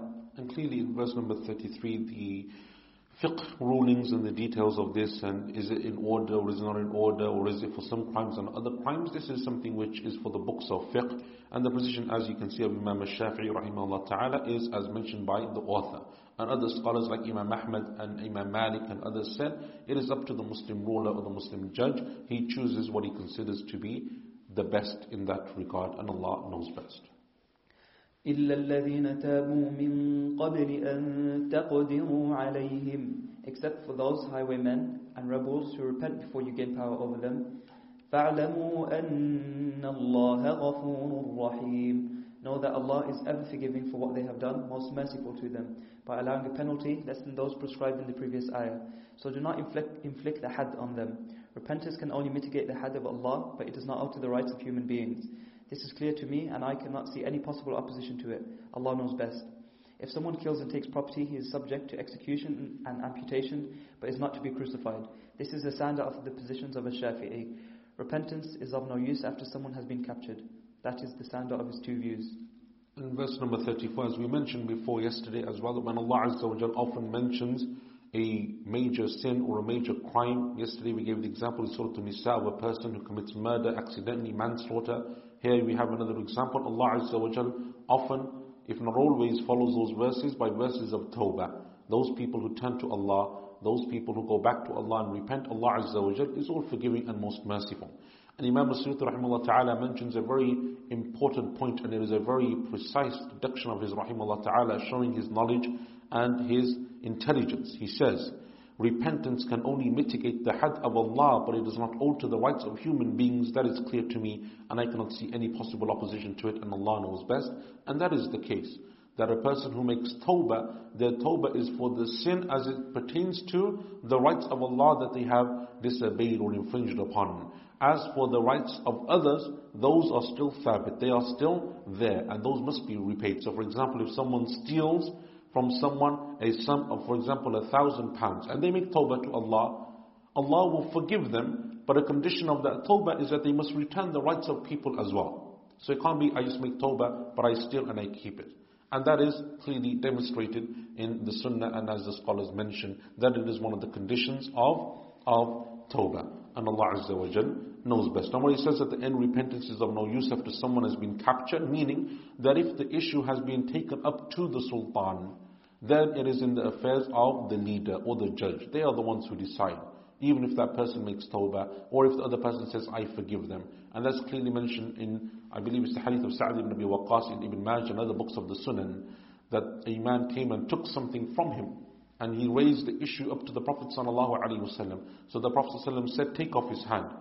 And the companion said, O Messenger of Allah, I didn't want it to go that far, I just wanted you to show it to him. I was going to forgive him. The Prophet ﷺ said to him, You should have thought about that before you brought it to me. Meaning that as the judge, he has to uh, uh, take the rules of Allah and the laws and the punishments that Allah has prescribed. And Allah knows best. يا أيها الذين آمنوا اتقوا الله وابتغوا إليه الوسيلة وجاهدوا في سبيله لعلكم تفلحون You who believe, be fearful of Allah, showing fear of His punishment by obeying Him, and seek the means through obedience to draw near to Him, and fight hard in jihad in His way to elevate His deen, so that perhaps you may be successful. إن الذين كفروا لو أن لهم ما في الأرض جميعا ومثله معه ليفتدوا به من عذاب يوم القيامة ما تقبل منهم ولهم عذاب أليم As for those who disbelieve, if they had everything on the earth and the same again with it, to ransom themselves from the punishment of the day of rising, it would not be accepted from them. They will have a painful punishment. يريدون أن يخرجوا من النار وما هم بخارجين منها They will want to get out of the fire, but they will not be able to. وَلَهُمْ عَذَابٌ مُقِيمٌ They will have an everlasting punishment. This is an amazing verse, verses 36 and 37. These people that enter into the fire, even if they had everything in the heavens and earth with which to ransom themselves, it would not be accepted from them. And Allah, in, in, in some narrations, it is said that Allah will say to them, I wanted something far less from you than this, that you should worship me alone. To ransom yourself with everything that Allah has created in the heavens and the earth and all of His treasures is far greater than what Allah Azza wa asks of you now, that you obey Him and that you worship Him. And on that day, that ransom will not be accepted. They will be in the fire, and there will be no escape for them. And as they try to exit, it will be, they will be placed back within it. والسارق والسارقة فاقطعوا أيديهما جزاء بما كسبا As for both male thieves and female thieves, cut off their right hands at the wrist in reprisal for what they have done. The Sunnah makes it clear that amputation takes place on account of a quarter of a dinar or more, and if someone steals again, their left foot is cut at the ankle, then their left hand, and after that it is subject to discretion. نَكَالًا مِّنَ اللَّهِ An object lesson and punishment from Allah. Wallahu azizun hakim. Allah is almighty in His command, all wise in His creation. And clearly these are rulings of Islam that require a Muslim ruler in a Muslim country and a Muslim judge with its conditions. It is not just as simple as this, and its rulings are more detailed than this in the Sunnah. But the author mentions some of them, including the minimum amount that has to be stolen, its value, and that is mentioned in the Hadith of Bukhari Muslim of Aisha radiallahu anha. فمن تاب من بعد ظلمه وأصلح فإن الله يتوب عليه But if anyone repents after his wrongdoing, meaning after stealing, and puts things right by amending his behavior, Allah will turn towards him. إِنَّ اللَّهَ غَفُورٌ رَحِيمٌ Allah is ever forgiving, most merciful. The rights of another human being are not restored by repentance, so a thief must return any property he has stolen. The Sunnah makes it clear that if someone repents before the case is presented to the, to the, to the ruler, the had is not carried out. That is the position of ash-Shafi'i. أَلَمْ تَعْلَمْ أَنَّ اللَّهَ لَهُ مُلْكُ السَّمَاوَاتِ وَالْأَرْضِ Do you not know that the sovereignty of the heavens and earth belongs to Allah? This question implies an affirmative response. يُعَذِّبُ مَن يَشَاءُ وَيَغْفِرُ لِمَن يَشَاءُ He punishes whoever he wills and forgives whoever he wills. والله على كل شيء قدير Allah has power over everything, including the power to punish or forgive. يا أيها الرسول لا يحزنك الذين يسارعون في الكفر من الذين قالوا آمنا بأفواههم ولم تؤمن قلوبهم Messenger, do not be grieved by what has been done by those who rush into unbelief, falling into unbelief quickly at the first possible opportunity. From among those who say, we believe, with only their tongues when their hearts do not believe. They are the hypocrites. وَمِنَ الَّذِينَ هَادُوا سَمَّاعُونَ لِلْكَذِبِ And among the Jews are those who listen to lies, which their rabbis have forged and which they accept instead of listening to you. سَمَّاعُونَ لِقَوْمٍ آخَرِينَ لَمْ يَأْتُوكَ listening to other people among the Jews who have not come to you, referring to the people of Khaybar. When one of them who had been married committed adultery and they did not want to stone him, Qurayza sent a delegation to the Prophet ﷺ to ask for his judgment regarding the couple. يحرفون الكلم من بعد مواضعه. Distorting words which were in the Torah such as the verse on stoning from their proper meanings as Allah had revealed them thereby changing them. يقولون إن أوتيتم هذا فخذوه وإن لم تؤتوه فاحذروه. Saying to those they sent if you are given this meaning altar judgment which is flogging by Muhammad sallallahu alayhi wa sallam, then take it and accept it. If, however, you are not given it and are given a different judgment, then beware of accepting it. ومن يرد الله فتنته فلن تملك له من الله شيئا If Allah desires misguidance for someone, you cannot help him or defend him against Allah in any way. أولئك الذين لم يرد الله أن يطهر قلوبهم Those are the people whose hearts Allah does not want to purify from unbelief. If He desires that, it shall be.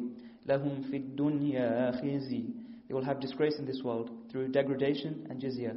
وَلَهُمْ فِي الْآخِرَةِ عَذَابٌ عَظِيمٌ And in the next world, they will have a terrible punishment. This verse, verse number 40, 41, the story that is mentioned here of the people of Khaybar and the Jews of Qurayza and Banu Nadir is an authentic narration in Sunan Abi Dawood.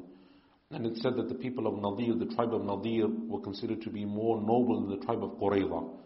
So if someone from Nadir some, did something wrong, they wouldn't apply the punishment upon them. But if someone from Banu Qurayza did something wrong, they would apply the punishment upon them because Nadir considered themselves and they were considered to be nobler and better.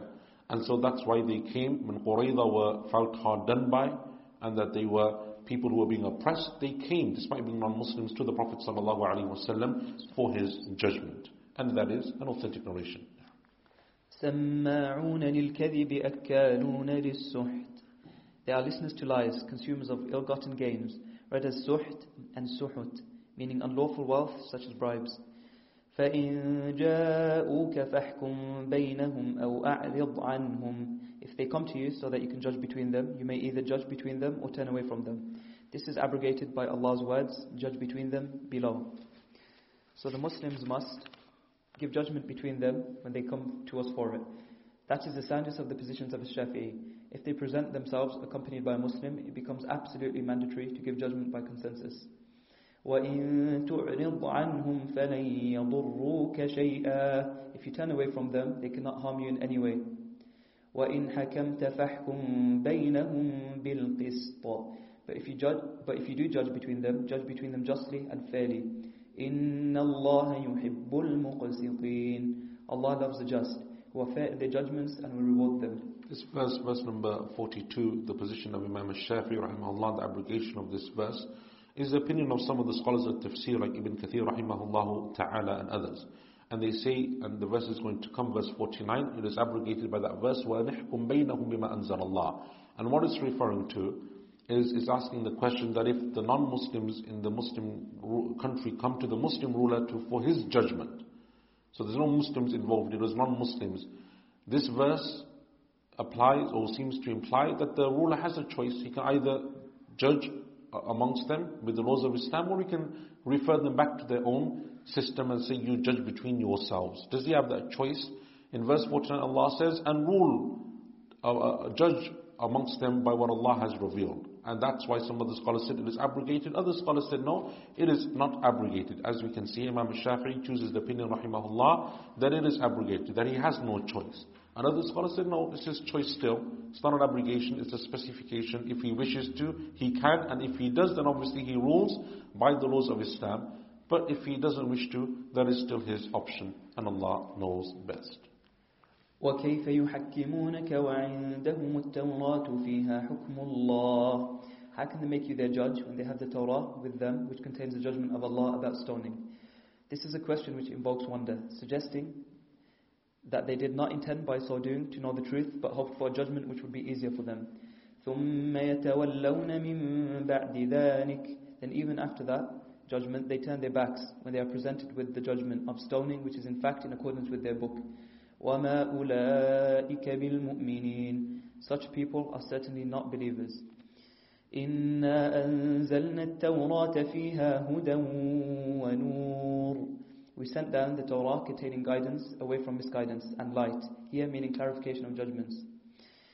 يحكم بها النبيون الذين أسلموا للذين هادوا والربانيون والأحبار بما استحفظوا من كتاب الله وكانوا عليه شهداء And the prophets of the tribe of Israel who had submitted them, who had submitted themselves and obeyed Allah, gave judgment by it for the Jews, as did their scholars and their rabbis, by what they had been allowed to preserve of Allah's book without alteration, without alteration, and to which they were witnesses that it was the truth. فَلَا تَخْشَوُا النَّاسَ وَاخْشَوُونَ Do not be afraid of people, Jews, regarding divulging what they have of the description of Muhammad sallallahu alaihi wasallam, stoning and other things. Be afraid of me regarding concealing it. وَلَا تَشْتَهُوا بِآيَاتِي ثَمَنًا قَلِيلًا And do not sell and exchange my signs for a paltry price, a little of this world, in return for concealing them. ومن لم يحكم بما أنزل الله فأولئك هم الكافرون. Those who do not judge by what Allah has sent down, such people are unbelievers. وكتبنا عليهم فيها أن النفس بالنفس والعين بالعين والأنف بالأنف والأذن بالأذن والسن بالسن والجروح قصاص. We prescribed in it, meaning the Torah, for them, a life for a life, You should be killed if you kill someone. An eye, read as ainu, an aina, gouged out for an eye. A nose, read as anfu, an anfa, mutilated for a nose. An ear, read as udhunu, an udhuna, cut off for an ear. A tooth, read as sunnu, sinnu, and sinna, extract, extracted for a tooth. And retaliation for wounds.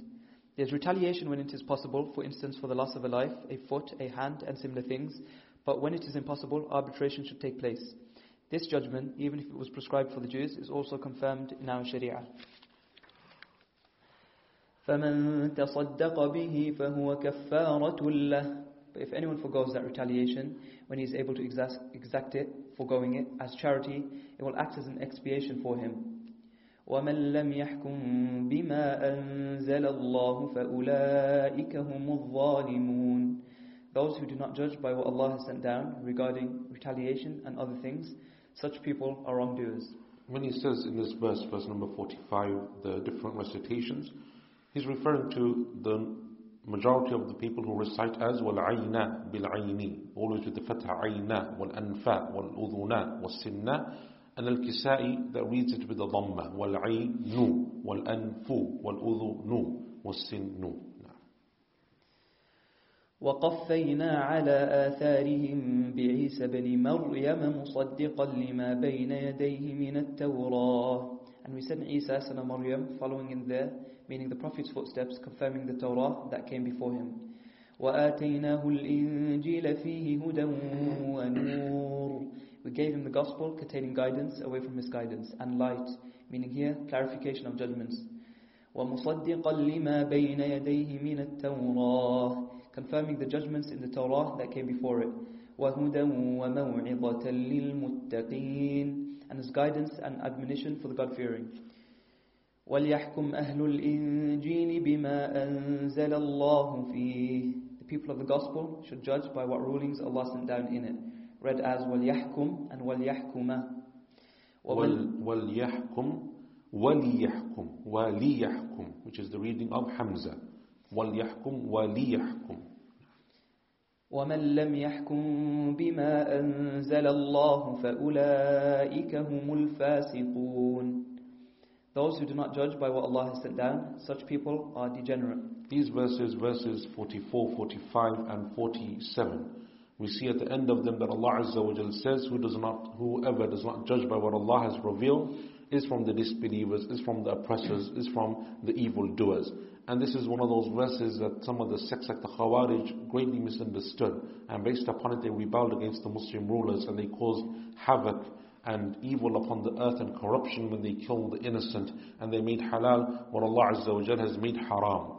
And the misunderstanding comes from these verses and the correct understanding of the methodology of Ahlul Sunnah wal Jama'ah, as mentioned by Abdullah ibn Abbas radiallahu anhuma, and many of the early scholars of Islam, is that it refers to a lesser type of disbelief, meaning that if someone is as a Muslim ruler, doesn't judge by what Allah has revealed, that is a type of disbelief, not a disbelief that takes him outside of the fold of Islam. It is a major sin. It becomes major disbelief if they feel or they reject Allah's verses, or if they believe that Allah's verses are somehow substandard, are not up to par, that their own human judgment is better than Allah's divine judgment. That is something which takes a person outside of the fold of Islam because now they're rejecting the Quran. And that is disbelief. But someone who does it out of weakness or some other consideration is not a person who goes outside of the fold of Islam. And so the understanding of these verses is extremely important because it is one of the major confusion points that people have when they do those crazy things that they do. وأنزلنا إليك الكتاب بالحق مصدقا لما بين يديه من الكتاب ومهيمنا عليه And we have sent down the book, meaning the Quran to you, Muhammad sallallahu alayhi wasallam, with truth, confirming and conserving the previous books and testifying to them. فاحكم بينهم بما أنزل الله ولا تتبع أهواءهم عما جاءك من الحق So judge between them, meaning the people of the book when they present a case to you, by what Allah has sent down to you, and do not follow their whims and desires, so deviating from the truth that has come to you. لكل جعلنا منكم شرعة ومنهاجا We have appointed a law, sharia, and a practice, meaning a clear path for every one of you, meaning different religious communities, to follow in respect of your deen. ولو شاء الله لجعلكم أمة واحدة Allah, had Allah willed, He would have made you a single nation with a single sharia. ولكن ليبلوكم فيما آتاكم but he wanted to test you and divide you into groups regarding what, meaning the different laws, has come to you, to see which of you would obey and which disobey. فَاسْتَبِقُوا الْخَيْرَاتِ So compete against each other in doing good and race to that. إِلَى اللَّهِ مَرْجِعُكُمْ جَمِيعًا Every one of you will return to Allah at the resurrection. فَيُنَبِّئُكُم بِمَا كُنتُمْ فِيهِ تَخْتَلِفُونَ and he will inform you regarding the things about which you differed in respect of the deen, and repay each of them for their actions. وأنحكم بينهم بما أنزل الله ولا تتبع أهواءهم Judge between them by what Allah has sent down and do not follow their whims and desires. واحذرهم أن يفتنوك عن بعض ما أنزل الله إليك And beware of them lest they lure you away and misguide you from some of what Allah has sent down to you.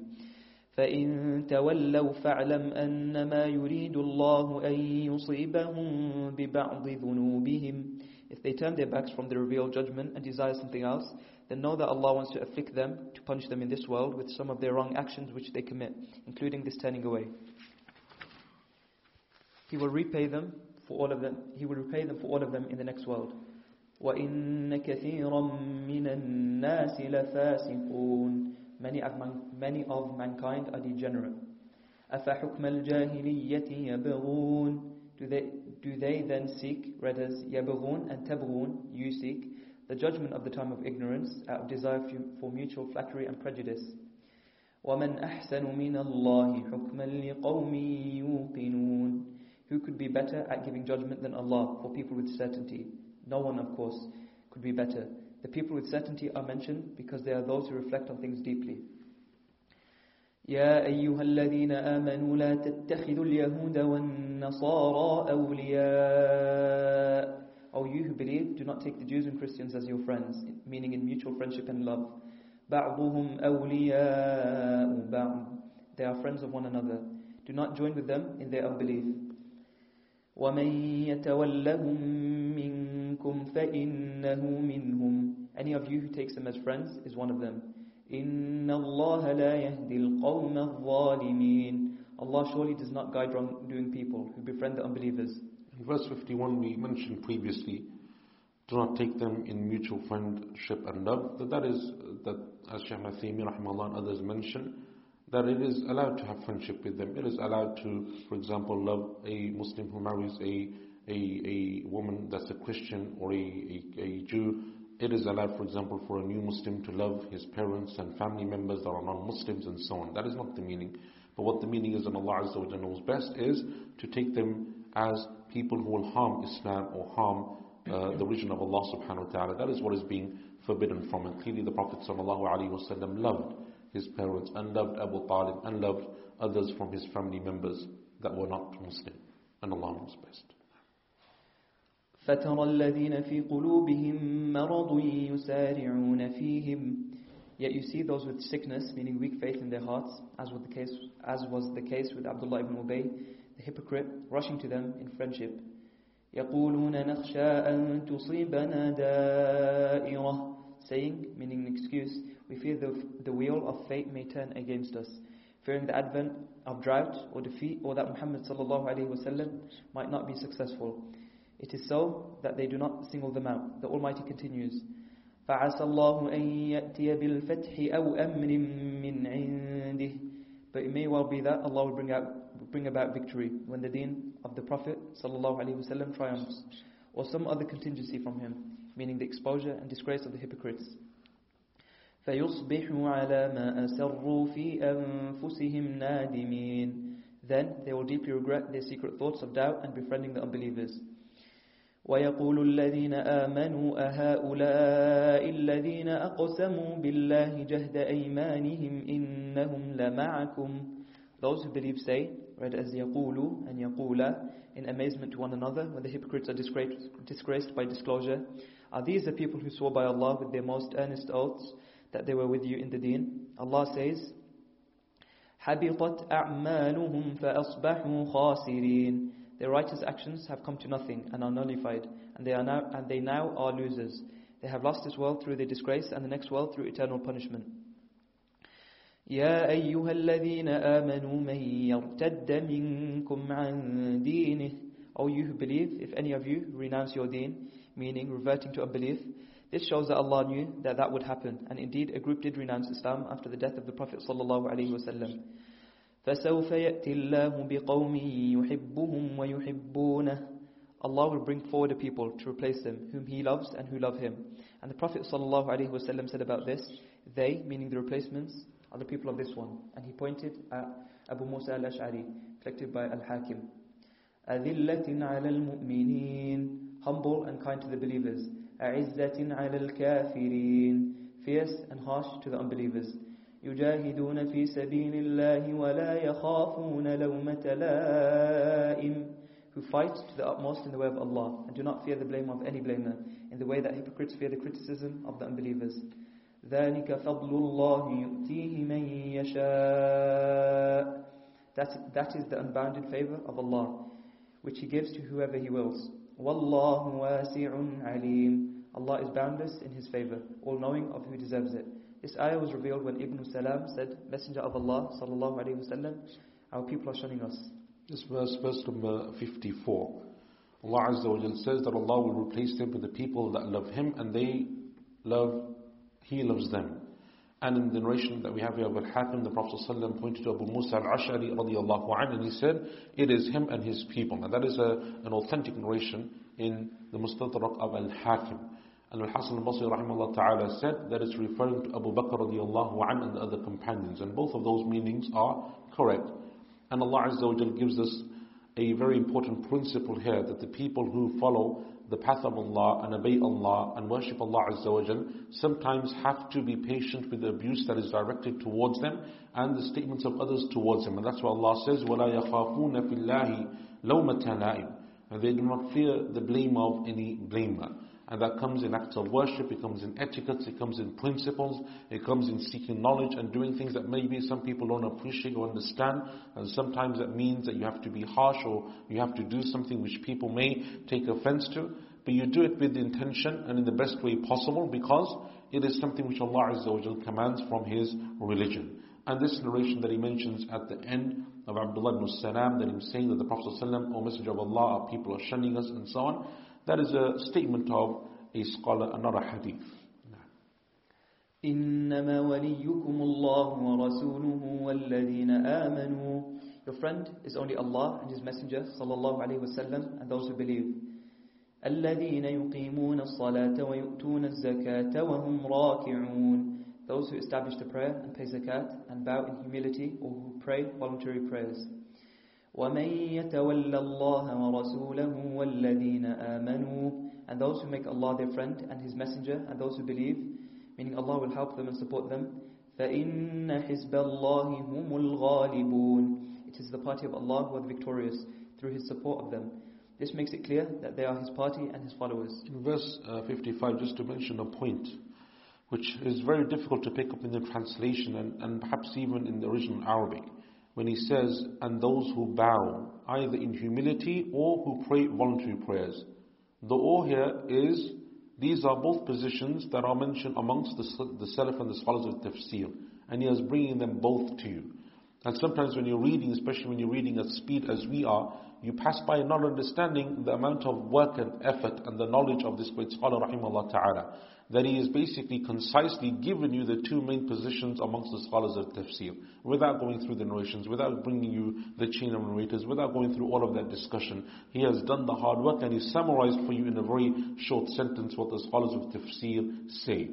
And anyone that goes back to the larger, bigger books of tafsir and their larger works will understand how much effort he's put in, rahimahullah ta'ala. And what is more amazing, as we said, is that he finished this book towards the early part of his life, in his early 20s. And he lived, As-Suyuti rahimahullah, till the age of 90. And this was something which was considered to be from his earlier works. And despite that, you can see his knowledge, rahimahullah ta'ala. يا أيها الذين آمنوا لا تتخذوا الذين اتخذوا دينكم هزوا ولعبا من الذين أوتوا الكتاب من قبلكم والكفار أولياء O you who believe, do not take as friends any of those given the book before you, or the unbelievers, meaning the idolaters, who make a mockery and a game out of your deen. واتقوا الله إن كنتم your fear of Allah by not taking them as friends if you are believers and are true in your belief. وإذا ناديتم إلى الصلاة اتخذوها هزوا ولعبا When you call to the prayer, meaning with the adhan, they make mockery and a game of it, meaning the prayer, by making fun of it and laughing with one another. ذلك بأنهم قوم لا يعقلون That which they do is because they are people who do not use their intellect. Verse 59 The following was revealed when the Jews asked the Prophet ﷺ, In which messengers do you believe? He said, We believe in Allah and what He has revealed to us. When He mentioned Isa, they said, We do not know a worse, a worse deen than yours. قل يا أهل الكتاب هل تنقمون منا إلا أن آمنا بالله وما أنزل إلينا وما أنزل من قبل وأن أكثركم فاسقون Say, O people of the book, do you resent and dislike us for any other reason that we believe in Allah and what was sent down to us and what was sent down before to the prophets and that most of you are degenerate. In other words, you only dislike us for our belief and your opposition in not accepting it is sheer deviance. And this is this uh, of revelation, verse uh, 59. Imam Qurtubi rahimahullah narrates it as a statement of Abdullah ibn Abbas radiyallahu anhuma.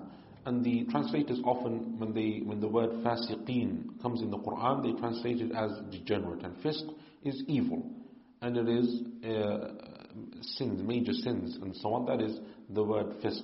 But they have chosen this particular translation.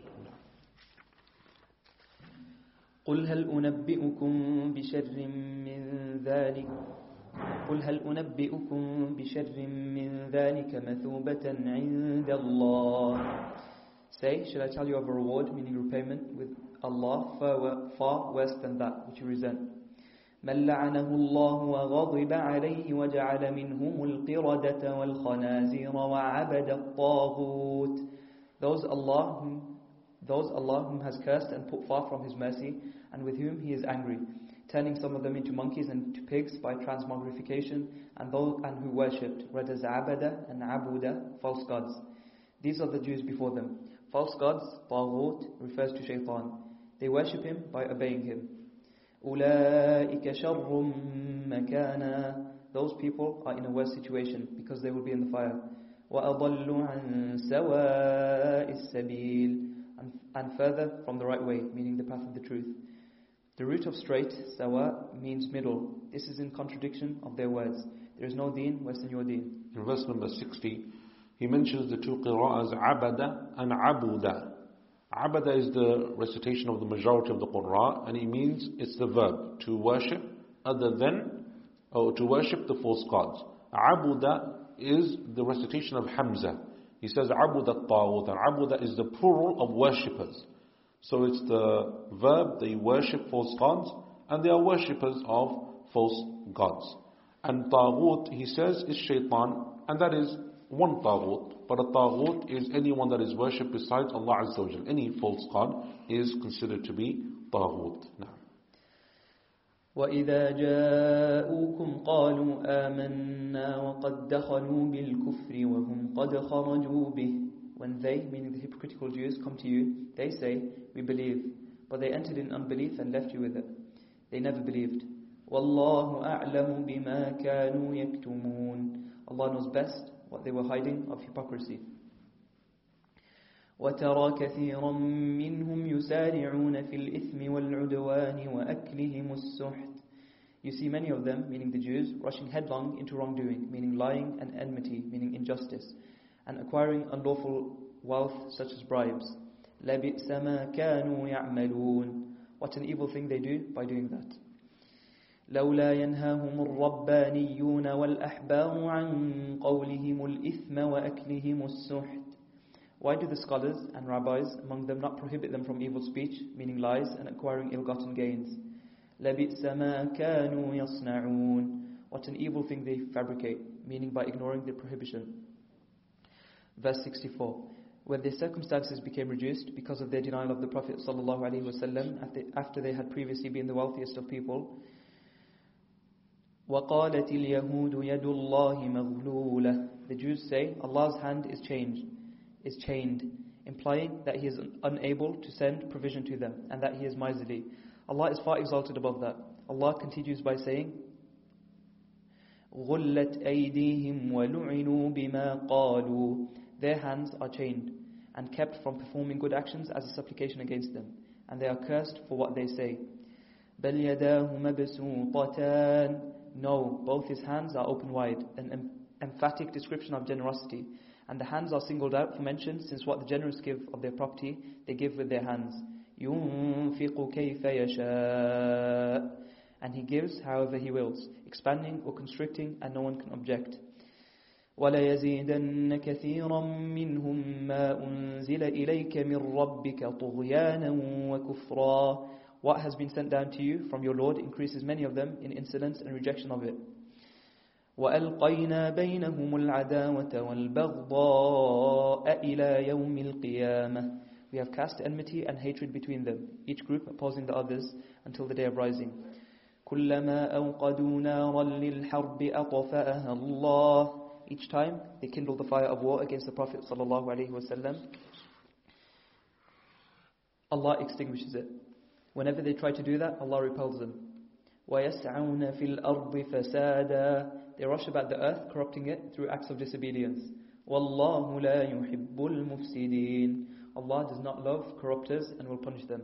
This verse, verse number 64, the author rahimahullah ta'ala when speaking about the hands of Allah Azza wa Jalla, he says it is an emphatic description of generosity.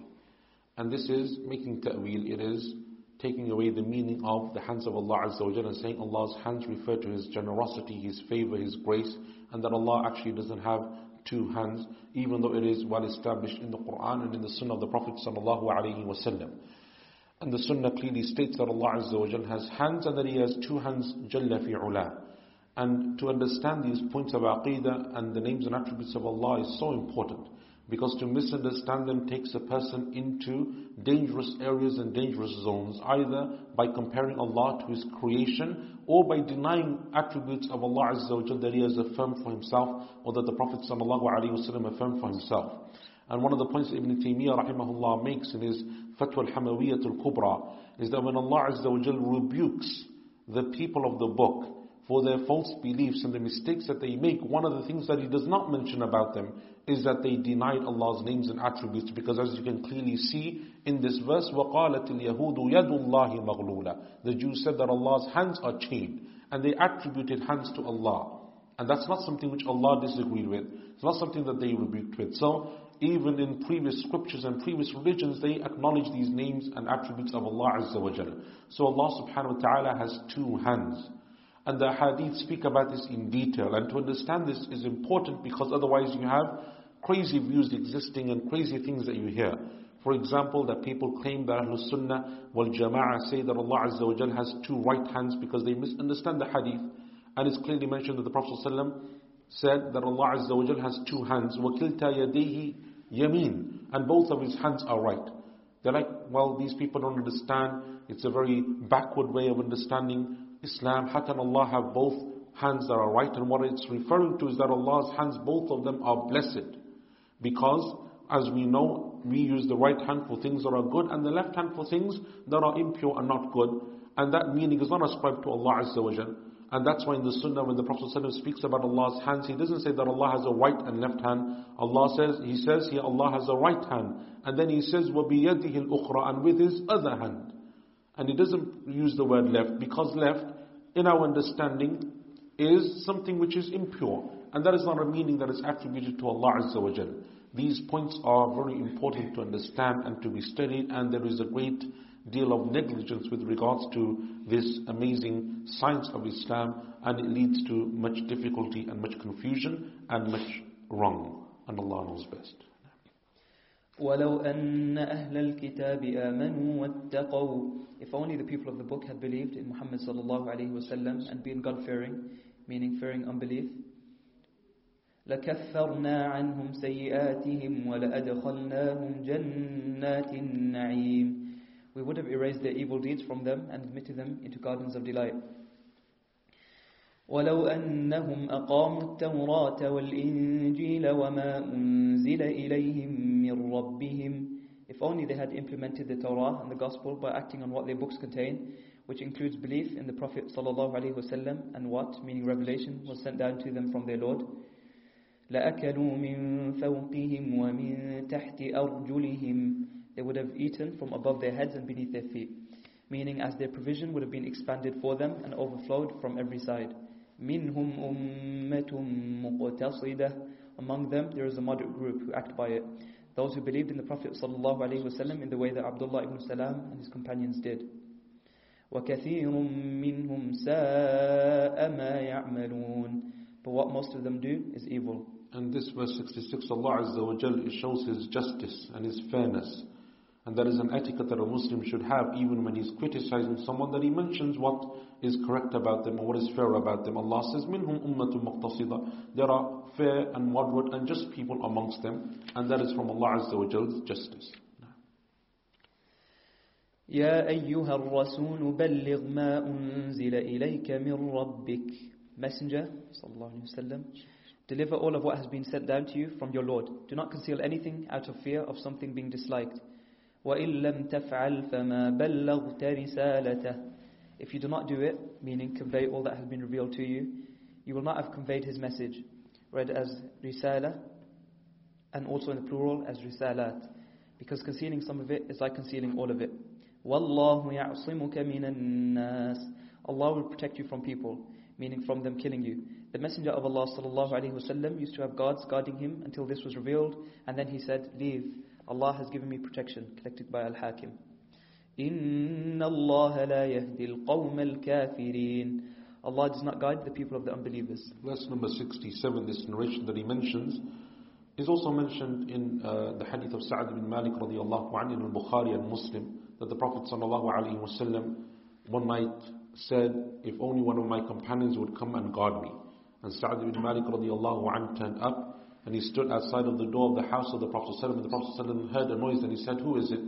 And he said, It is Sa'ad ibn Malik, O Messenger of Allah, I've come to stand guard. He said that I heard the Prophet ﷺ sleep until I could hear his light snoring. And then Allah Azza wa Jal, when He revealed this verse, the Prophet ﷺ told the companions that he doesn't need any guards, doesn't need anyone to stand guard over him or any type of bodyguard because Allah Azza wa Jal has given him His divine protection.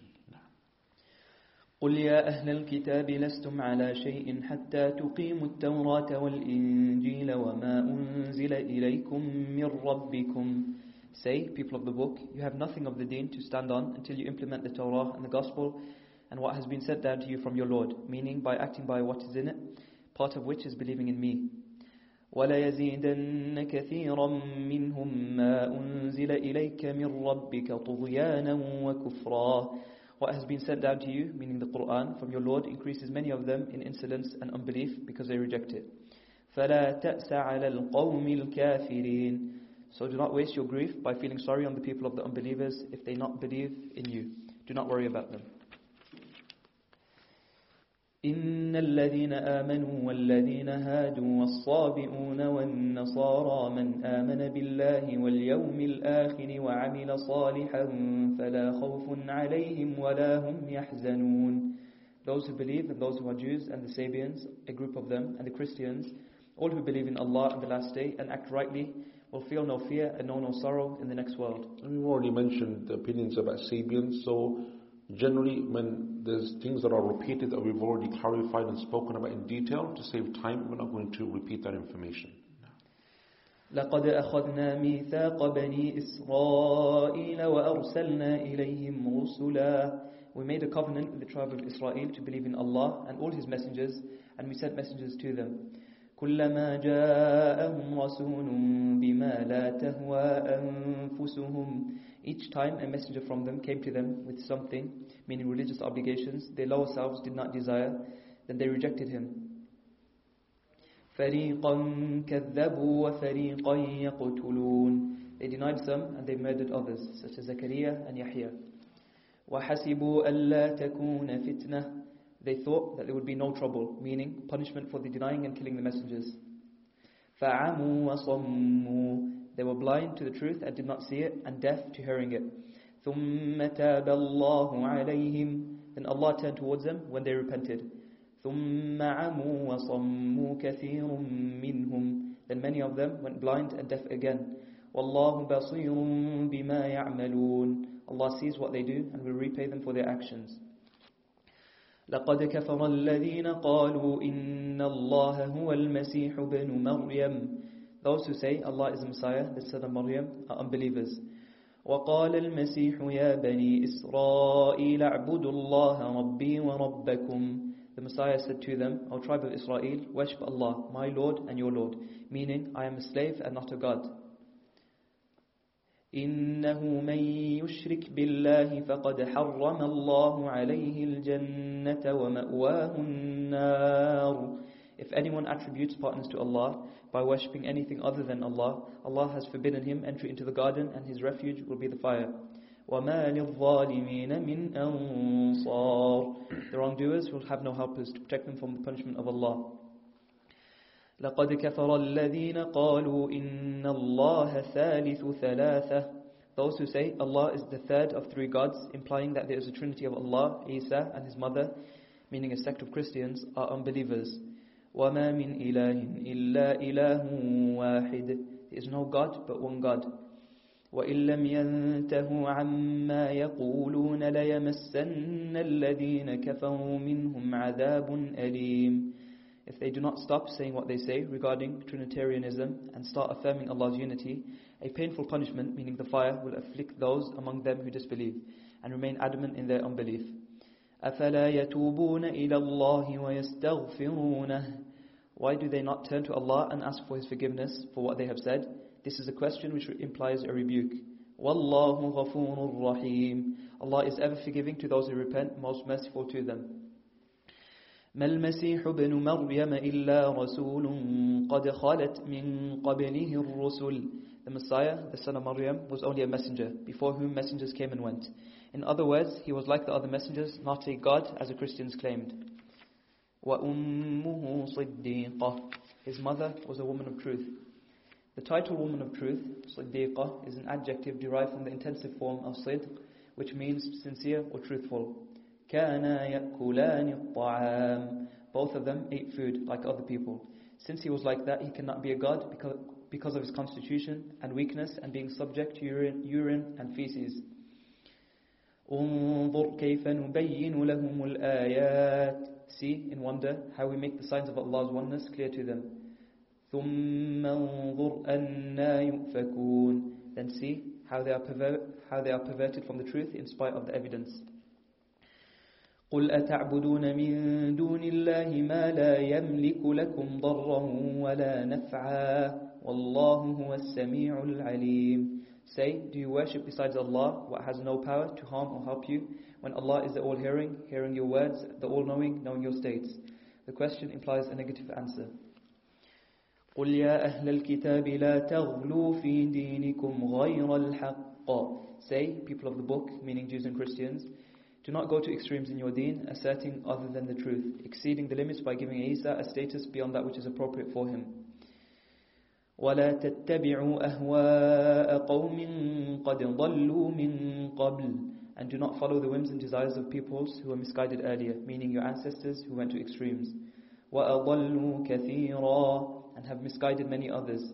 وَضَلُّوا عَن سَوَاءِ السَّبِيلِ and are far from the right way, meaning the path of the truth. لعن الذين كفروا من بني إسرائيل على لسان داود وعيسى بن مريم those among the tribe of Israel who disbelieved were cursed on the tongue, on the tongue of Dawood and were trans transformed into apes, a reference to the people of Ayla who fished on the Sabbath, and that of Isa, son of Maryam, who cursed them and they were changed into pigs. They were the people of the table. ذلك بما عصوا وكانوا يعتدون That curse is because they rebelled and overstepped the limits. كانوا لا يتناهون عن منكر فعلوه they would not restrain one another, meaning forbid one another to act in that way from any of the wrong things that they did. لَبِئْسَ مَا كَانُوا يَفْعَلُونَ How evil were the things they used to do. ترى كثيرا منهم يتولون الذين كفروا You, Muhammad sallallahu alayhi wasallam, see many of them taking those who disbelieve among the people of Mecca as friends out of hatred for you. لبئس ما قدمت لهم أنفسهم أن سخط الله عليهم what this action they lower selves have advanced for them in the next world is evil indeed, as it involves bringing Allah's anger down upon them. وَفِي الْعَذَابِ هُمْ خَالِدُونَ They would suffer punishment timelessly forever. ولو كانوا يؤمنون بالله والنبي وما أنزل إليه ما اتخذوهم أولياء If they had believed in Allah and the Prophet sallallahu alaihi wasallam and what has been sent down to him, they would not have taken them, meaning the unbelievers, as friends. ولكن كثيرا منهم فاسقون but most of them are degenerate meaning outside of belief لتجدن أشد الناس عداوة للذين آمنوا اليهود والذين أشركوا You, Muhammad sallallahu alayhi wasallam, will find that the most hostile people to those who believe are the Jews and the idolaters, meaning the people of Mecca, on account of the, of the intensity of their unbelief and ignorance and, the, and their preoccupation with following their desires. ولتجدن أقربهم مودة للذين آمنوا الذين قالوا إنا نصارى You will find that the most affectionate people to those who believe are those who say, we are Christians. Meaning they are nearest in love to the believers. ذلك بأن منهم قسيسين ورهبانا وأنهم لا يستكبرون That is because some of them are priests, meaning scholars and monks, worshippers, and because they are not arrogant. They are not too proud to follow the truth in the way that the Jews and the people of Mecca were. The following ayah was revealed about the delegation of the Negus who came from Abyssinia. The Prophet ﷺ recited Surah Yasin and they wept and became Muslim. They said, this is the same as what was revealed to Isa. Allah Almighty says, This verse, verse number 82, that statement at the end of the verse being revealed concerning uh, the people and what it means is the people of Najashi. Because the Najashi himself, the ruler, didn't come to Medina. He never met the Prophet ﷺ, but it said that some of his people came. This statement is the statement of Sa'id ibn Jubayr ta'ala, the famous scholar amongst the Tabi'een. And there is an authentic narration of Abdullah ibn Zubayr anhuma in the tafsir of Ibn Abi Hatim that is similar to this. That is authentic. That is referring to some of them that they came and the Prophet recited the Quran to them. Uh, and as far as I recall, though it doesn't mention particularly Surah Yasin, but that he recited the Quran to them and they believed. وإذا سمعوا ما أنزل إلى الرسول ترى أعينهم تفيض من الدمع مما عرفوا من الحق When they listen to what has been sent down to the Messenger sallallahu alaihi wasallam, meaning the Quran, you see their eyes overflowing with tears because of what they recognize of the truth. يقولون ربنا آمنا They say, Our Lord, we believe and affirm your Prophet sallallahu alaihi wasallam and your book. فَاكْتُبْنَا مَعَ الشَّاهِدِينَ So write us down with the witnesses who are brought near by affirming them. Verse 84. They said in answer to those of the Jews who criticized them for their affirmation of Islam, وَمَا لَنَا لَا نُؤْمِنُ بِاللَّهِ وَمَا جَاءَنَا مِنَ الْحَقِّ How could we not believe in Allah and the truth that has come to us, meaning the Quran, meaning nothing can prevent our belief in the face of the incontrovertible evidence which demands it. وَنَطْمَعُ أَن يُدْخِلَنَا رَبُّنَا مَعَ الْقَوْمِ الصَّالِحِينَ When we long for our Lord to include us among the people of righteousness, meaning the believers who enter the garden. Allah then says, فأثابهم الله بما قالوا جنات تجري من تحتها الأنهار خالدين فيها Allah will reward them for what they say with gardens with rivers flowing under them remaining in them timelessly forever وذلك جزاء المحسنين That is the recompense of all good doers who do good and have faith والذين كفروا وكذبوا بآياتنا أولئك أصحاب الجحيم As for those who disbelieve and deny our signs, they are the companions of the blazing fire. Verse 87. The following was revealed about a group of companions who dedicated themselves to fasting and prayer, did not approach women or perfume, and did not eat meat or sleep on beds. يا أيها الذين آمنوا لا تحرموا طيبات ما أحل الله لكم ولا تعتدوا You who believe, do not make unlawful the good things Allah has made lawful for you, and do not overstep the limits by going beyond what Allah has commanded. إِنَّ اللَّهَ لَا يُحِبُّ الْمُعْتَدِينَ Allah does not love people who overstep the limits. This verse, verse 87, the cause of revelation, is the same to Abdullah ibn Abbas radiallahu anhuma. Uh, but I don't. But the authentic hadith in Abu Aisha radiallahu anha, Bukhari and Muslim, doesn't mention this as being the cause of revelation for the verse. But it is an authentic narration that some of the companions said that we will not get married. Others said that they would fast and not break their fast. Others said that they would pray and not sleep. And the Prophet ﷺ, when he heard this, he says, As for me, I get married and I fast and I break my fast and I pray and I sleep.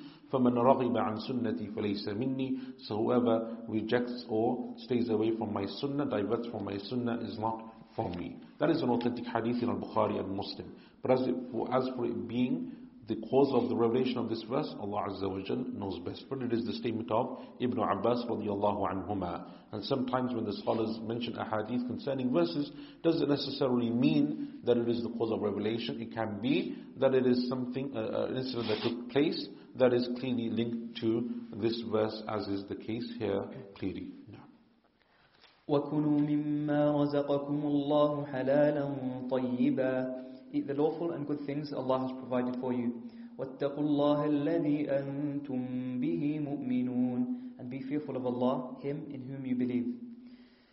لا يؤاخذكم الله باللغو في أيمانكم Allah does not take you to task for your inadvertent oaths. Those voiced without a real intention of making an oath, such as when someone says, yes, by Allah, or no, by Allah. ولكن يؤاخذكم بما عقدتم الأيمان but he will take you to task for oaths you make intentionally. Read as عقدتم, عقدتم, and عاقدتم.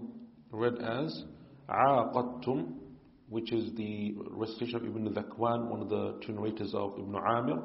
عقدتم, which is everyone else's recitation, and عقدتم. عقدتم without the tashdid or the shadda and the qaf, but that is a shadh qira'ah. It is not a qira'ah which is recited by. No. But it shows you the depth of knowledge of As-Suyuti rahimahullah ta'ala that he not only brings the famous qira'at, but he brings the shadh qira'at as well. فكفارته إطعام عشرة مساكين من أوسط ما تطعمون أهليكم أو كسوتهم أو تحرير رقبة The expiation for breaking an oath in that case is to feed 10 poor people with the average amount, meaning a mud for each person of the quality you usually buy, you feed your family, or to clothe them with what constitutes the normal dress of a shirt, turban and waist wrapper or the equivalent. According to Ash-Shafi'i, it is not enough to simply give the money for these things or to free a slave. The slave who is freed must be a believer, as in the case of other expiations, such as that for killing and dhihar divorce. This is an example of applying the general to the specific. فَمَنْ لَمْ يَجِدْ فَصِيَامُ ثَلَاثَةِ أَيَّامٍ Anyone without the means to do so, meaning to pay any of these alternative expiations, should fast three days as kafara. It appears that it is not a condition for them to be continuous, and that is a view of Ash-Shafi'i. ذَلِكَ كَفَّارَةُ أَيْمَانِكُمْ إِذَا حَلَفْتُمْ That which has been mentioned is the expiation for breaking oaths when you have sworn, when you have sworn them. وَاحْفَظُوا أَيْمَانَكُمْ Keep to your oaths, but break those which are not for righteous actions or putting things right between people, as is stated in Surah Al-Baqarah. كذلك يبين الله لكم آياته لعلكم تشكرون Thus does Allah make His signs clear to you, so that perhaps you may be thankful for that. This verse, verse 89, is about again oaths and the expiation of oaths. And part of it is mentioned in Surah Al-Baqarah. that Allah Azza wa is saying that Allah subhanahu wa ta'ala does not consider an oath to be what people say just by way of ordinary everyday speech. If in, as is the case in some cultures and some customs that they constantly say Wallahi, Wallahi, by Allah, by Allah. And they don't mean by that to take an oath by Allah's name, but it's just part of their everyday speech. But what Allah does hold us to account for is the ones that we have firm conviction in our hearts. If we break those oaths, then there is an expiation. Expiation is that you feed 10 poor people, or that you clothe them. And he mentions here the statement of Al-Shafi'i rahimahullah ta'ala in terms of what constitutes normal dress. And that is the method of Imam Al-Shafi'i, that anything that is considered clothing, a single item of clothing, is enough for expiation for those poor people. And the position of Imam Malik and Imam Ahmad rahimahullah ta'ala is that clothing must be what a person can wear in the salah. So for a woman, it is the full dress that would allow them to pray. And for a man, it must obviously cover their aura and their shoulders. So they are more specific. They say that the, you know, the, when it comes to clothing, is it in the general custom or the custom of the Sharia that is more specific when it comes to prayer? And then if they are unable to do this, then they fast the three days. And he says that it is not a condition for them to be continuous, and that is the position of Imam Shafi'i rahimahullah ta'ala, and other scholars such as Imam Ahmad said that they have to be continuous. And they based that upon the, uh, the they based that upon the recitation of Ubay ibn Ka'b radiallahu anhu that he would say that you fast three days continuously. And the word continuously in recitation is not the recitation that is authentic, that is recited by. But when the companions have those additional words, it is their tafsir, the understanding that they have taken from the Prophet ﷺ, and that is the basis of Imam Ahmad's uh, position. And what he says about the freeing of a slave, Allah Azza wa doesn't say here that it has to be a believing slave. But in other parts of the Quran, Allah says with regards to freeing slaves that they have to be believers. So what Shafi'i does is he says that this is a general text and that is more specific and therefore whereas general is defined by the specific and that is his position rahimahullahu ta'ala. يا أيها الذين آمنوا إنما الخمر والميسر والأنصاب والأزلام رجس من عمل الشيطان You who believe intoxicants, anything which muddles the mind, gambling, stone altars, meaning idols, and divining arrows are filth and foulness from the handiwork of shaitan, which shaitan makes him attractive. فَاجْتَنِبُوهُ لَعَلَّكُمْ تُفْلِحُونَ Avoid them, meaning the filth represented by these things completely, so that perhaps you may be successful. And this verse, verse 90, is then the last of the three verses that prohibited intoxicants. So we mentioned the first one in Surah Al-Baqarah, the second one yesterday in Surah Al-Nisa, and this is the third one that made it completely haram to have any form of intoxicant. And in the hadith of Al-Bukhari and Muslim, when this command was given, Anas radiallahu anhu says that I was pouring wine Abu Talha al-Ansari radiallahu anhu, his stepfather, and other guests that he had at his house. When the caller came and told us that indeed Allah and His Messenger have made it haram to consume alcohol. So Abu Talha said to me, O Anas, take all of these containers that have alcohol and break them. So he says that I took them and I broke them and spilt them in the alleyways of Medina. إنما يريد الشيطان أن يوقع بينكم العداوة والبغضاء في الخمر والميسر Shaitan wants to stir up enmity and hatred between you by means of intoxicants and gambling, through the evil and conflict which arise out of these things. وَيَصُدَّكُمْ عَنْ ذِكْرِ اللَّهِ وَعَنِ الصَّلَاةِ And by distraction with them, to debar you from the remembrance of Allah and from the prayer. The prayer is mentioned specifically to exalt it. فَهَلْ أَنْتُمْ مُنْتَهُونَ So will you not give them up and stop doing them? Meaning that both the prayer, prayer is from the remembrance of Allah, but Allah specifies it because of its added importance and significance in our religion. وأطيعوا الله وأطيعوا الرسول واحذروا Obey Allah and obey the Messenger صلى الله عليه وسلم and beware of acts of disobedience. فإن توليتم فاعلموا أنما على رسولنا البلاغ المبين If you turn your backs on obedience, then know that our messenger is only responsible for clearly conveying the message. The Messenger وسلم, is only responsible for clear transmission. Allah will repay you for what you do.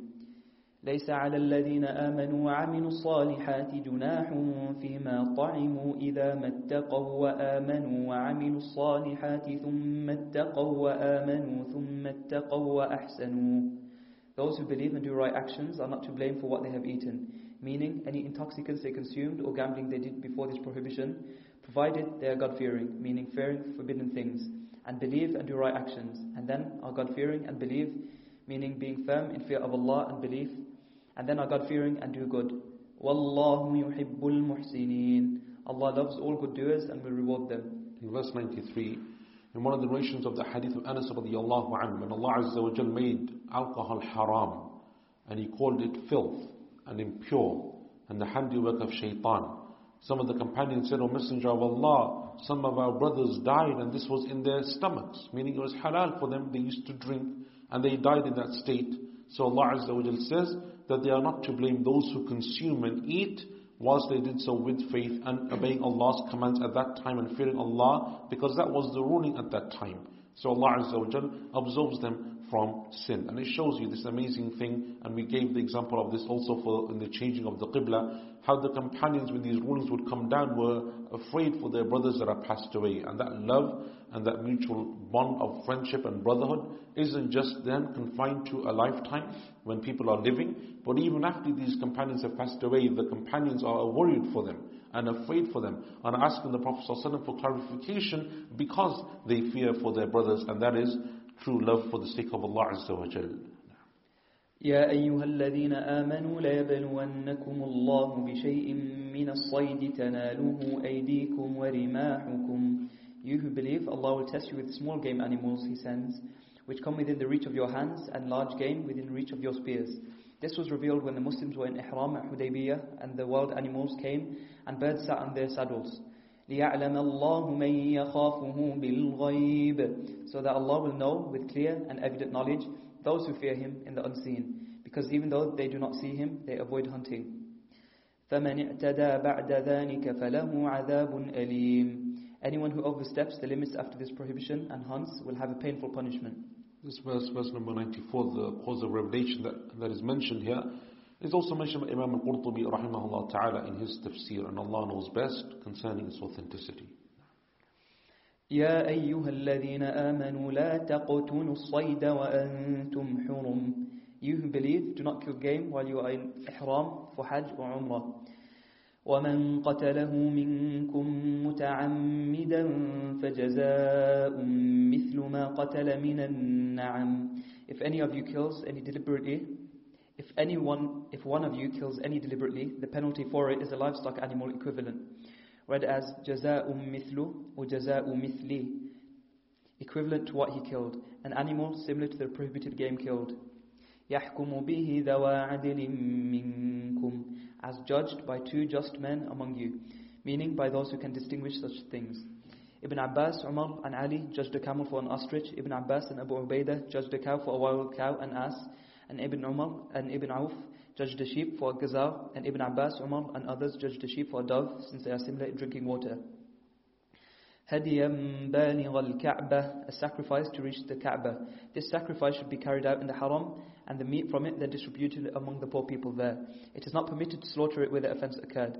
And if it is something not like livestock, like a sparrow or locust, then its value is owed. It's owed. أو كفارة طعام مساكين or expiation requital by feeding the poor or it is كفارة طعام and كفارة طعام which entails كفارة طعام which entails feeding the poor with food of the region concerned equal to the value of the animal chosen each poor person receiving a mud أو عدل ذلك صياما or fasting commensurate to that food, a day for each mud. And if a person is able to, he must feed rather than fast. ليذوق وبال أمره so that he may taste the evil consequences of and heavy repayment for what he did. عفى الله عما سلف Allah has pardoned what took place in the past regarding killing game before it was forbidden. ومن عاد فينتقم الله منه But if anyone does it again, Allah will take revenge on him. Wallahu azizun. Allah is almighty and overcomes all, exacter of revenge on those who disobey him. The penalty is incurred by those who kill game either deliberately or accidentally. So verse number 95 is speaking about the rulings of ihram. In the state of ihram, one of the restrictions of ihram is hunting. So if a person hunts, what is the expiation? The animal that they've hunted, they must give the similar uh, or its like in the animals that are sacrificed, the animals that are sacrificed are sheep and cows and camels. So they must make a determination that is made by the people of knowledge. They determine, and, that, and that's what he means by those examples that he's giving of Umar and Ibn Abbas and Ibn uh, Abdullah ibn Auf and others from amongst the companions. What you catch in the sea is lawful for you, meaning for both people in ihram and people not in it And you may eat its catch, which refers to that which lives exclusively in the sea, such as fish, but not things which live on the land as well, like crabs. وطعامه متاعا لكم وللسيارة and all food from it, what the sea casts up, for your enjoyment in terms of eating, and that of travelers who can provide for themselves from it. وحرم عليكم صيد البر ما دمتم حرما But land game, referring to wild animals living on land which can be eaten, is unlawful for you to hunt while you are in ihram. If someone not in ihram catches it and feeds it to someone in ihram, he may eat it, as the sunnah makes clear. وَاتَّقُوا اللَّهَ الَّذِي إِلَيْهِ تُحْشَرُونَ So be fearful of Allah, Him to whom you will be gathered. So Allah Azza wa in 96 gives the exception that in the state of ihram, you cannot hunt, but it doesn't include seafood because you know uh, seafood is all halal, doesn't need to be sacrificed. So therefore it is permissible. And also what is permissible, as he says, is mentioned in the Sunnah and is the position of the majority of the scholars, that if food is hunted but not for you, by someone who's not in the state of ihram, they hunt and then they offer you some of it, it's permissible for you to take it so long as the hunting was not done for you. If it was hunted specifically for you, even if that person wasn't in the state of ihram who's doing the hunting, then it's not allowed. But if someone hunts and sacrifices animal and then gives it to you and you happen to be in the state of ihram, then that is fine. جعل الله الكعبة البيت الحرام قياما للناس والشهر الحرام والهدي والقلائد Allah has made the Kaaba, the sacred house, a special institution for mankind, appointed for the human race to establish the deen by performing the Hajj there, and as a sanctuary in this world where those who visit it are safe and secure from attack. And all sorts of produce are brought to it. And also the sacred months, read as Shahrul Haram in the singular, which is here used as a generic, and so is in fact plural and refers to the month of Dhul Qa'dah, Dhul Hijjah, Muharram, and Rajab. People are safe from fighting during them, and the sacrificial animals and the ritual gardens, whose owners are safe from attack. ذلك لتعلموا أن الله يعلم ما في السماوات وما في الأرض وأن الله بكل شيء عليم That appointment which was mentioned is so that you may know that Allah knows what is in the heavens and what is in the earth and that Allah has knowledge of everything. Allah has ordered this to bring about people's best interests and prevent detrimental things before they occur. This is an indication of His knowledge of both what already exists and also everything that is going to exist. اعلموا أن الله شديد العقاب Know that Allah is fierce in retribution against His enemies وأن الله غفور رحيم And that Allah is ever forgiving to His friends, most merciful to them. ما على الرسول إلا البلاغ The messenger is only responsible for conveying the message to you صلى الله عليه وسلم والله يعلم ما تبدون وما تكتمون Allah knows what actions you divulge and what actions you hide, and He will repay you for them. قُلْ لَا يَسْتَوِي الْخَبِيثُ وَالطَّيِّبُ Say, bad, unlawful things, and good, meaning lawful things, are not the same. وَلَوْ أَعْجَبَكَ كَثْرَةُ الْخَبِيثِ Even though the abundance of the bad things may appear good to you and delight you. فَاتَّقُوا اللَّهَ يَا أُولِي الْأَلْبَابِ لَعَلَّكُمْ تُفْلِحُونَ Be fearful of Allah by shunning them, people of intelligence, so that perhaps you will be successful. Verse 101. The following was revealed when many questions were asked of the Messenger of Allah sallallahu alaihi wasallam. يا أيها الذين آمنوا لا تسألوا عن أشياء إن تبد لكم تسؤكم You who believe, do not ask about matters which, if they were made known to you, would make things difficult for you because of the hardship they contain. Because of the hardship they contain. وإن تسألوا عنها حين ينزل القرآن تبد لكم if you do ask about them while the Quran is being sent down, meaning during the lifetime of the Prophet sallallahu alaihi wasallam, they will be made known to you. In other words, they will become apparent and you will be, ve be vexed by them. Do not ask questions about them. Afallahu anha. Allah has ignored them. He has pardoned your asking, so do not do it again. Wallahu ghafurun halim. Allah is ever forgiving, forbearing. Verse number 101. Allah Azza wa Jal forbids the companions of the Prophet ﷺ from asking excessive questions. And this is mentioned in a number of ahadith in the Sunnah. From them is the narration of Ibn Khuzaymah, which the Prophet said sallallahu alayhi that indeed Allah Azza wa Jalla has made Hajj obligatory upon you. And so a companion said, O Messenger of Allah, afi kulli am, every year, the Prophet said, if I were to say yes, then it would be so, meaning it would become an obligation and you would be unable to do so. So leave me alone so long as I don't say anything to you. And in the narration of Sahih al-Bukhari, where the Prophet said to the companions that if you knew what I knew, you would laugh little and cry much. And the Prophet ﷺ was angry that day and upset. And the companions were asking questions and he said to them, ask me any question and I will answer it to you. So one companion stood and started asking about his family uh, members and the Prophet ﷺ was responding to him. Until Umar radiallahu anh could see the anger in the face of the Prophet ﷺ. So he came and he sat in front of the Prophet ﷺ and he said, رَضِينَا بِاللَّهِ رَبًّا وَبِالْإِسْلَامِ دِينًا وَبِمُحَمَّدٍ صلى الله عليه وسلم نبيا We are pleased with Allah as our Lord, Islam as our religion, and the Prophet ﷺ as our Prophet. And so the companions were told not to ask excessive questions. Meaning that in things that you don't need to know, don't ask. Because if you ask, it may become an obligation upon you inadvertently.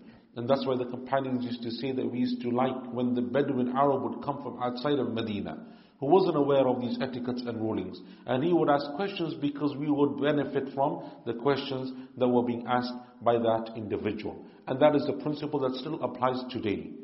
To ask about your religion, what you need to know for clarification, for understanding is allowed But to ask excessive, frivolous questions that have no benefit and cause no great deal of knowledge is something which therefore is not from the etiquettes of knowledge. قد سألها قوم من قبلكم ثم أصبحوا بها كافرين People before you asked their prophets about them, meaning these things, and they explained the rulings about them, and then later came to reject them by refusing to act by those rulings. ما جعل الله من بحيرة ولا سائبة ولا وصيلة ولا حام Allah did not institute any such thing, meaning ruling, as bahira, or sa'iba, or wasila, or ham, which the people of the Jahiliyyah used to do. Al-Bukhari reported from, from Sa'id ibn al-Musayyib that the bahira was an animal whose milk was assigned to idols and which was not allowed to be milked. The sa'iba was an animal on which no one could put any loads. The wasila was a virgin she-camel which was, which was one of a pair of twins and was devoted to their idols. The ham was a stallion cam camel which had fathered a certain number of camels after which they left it for their idols and did not allow it to carry anything. ولكن الذين كفروا يفترون على الله الكذب But those who disbelieve invented lies against Allah in ascribing these things to Him falsely. وأكثرهم لا يعقلون Most of them do not use their intellect and did not recognize that it was merely an invention of their ancestors. Allah Azza wa Jalla in verse 103 speaks about the practices of the Arabs in Jahiliyyah. That they would have these animals that they would say are for our idols, that they would dedicate to their idols. And you have the narration, the saying of Sa'id ibn Musayyib, rahimahullah ta'ala, who is one of the scholars of the Tabi'een, that is mentioned in Bukhari. It's not a hadith, it is a statement of Sa'id ibn Musayyib, rahimahullah ta'ala. And the only, um, I think, mistranslation is for al-wasila. The translators have here, the wasila was a virgin she-camel which was one of a pair of twins. What the wasila is, as mentioned in the narration of al-Bukhari, is a camel that would only give birth to female camels, only give birth to daughters. And once they did this a number of times, they would consider it to be an honored camel. So they would dedicate them. And all of these four, the common denominator amongst them is that the Arabs considered what they did to be something which was amazing.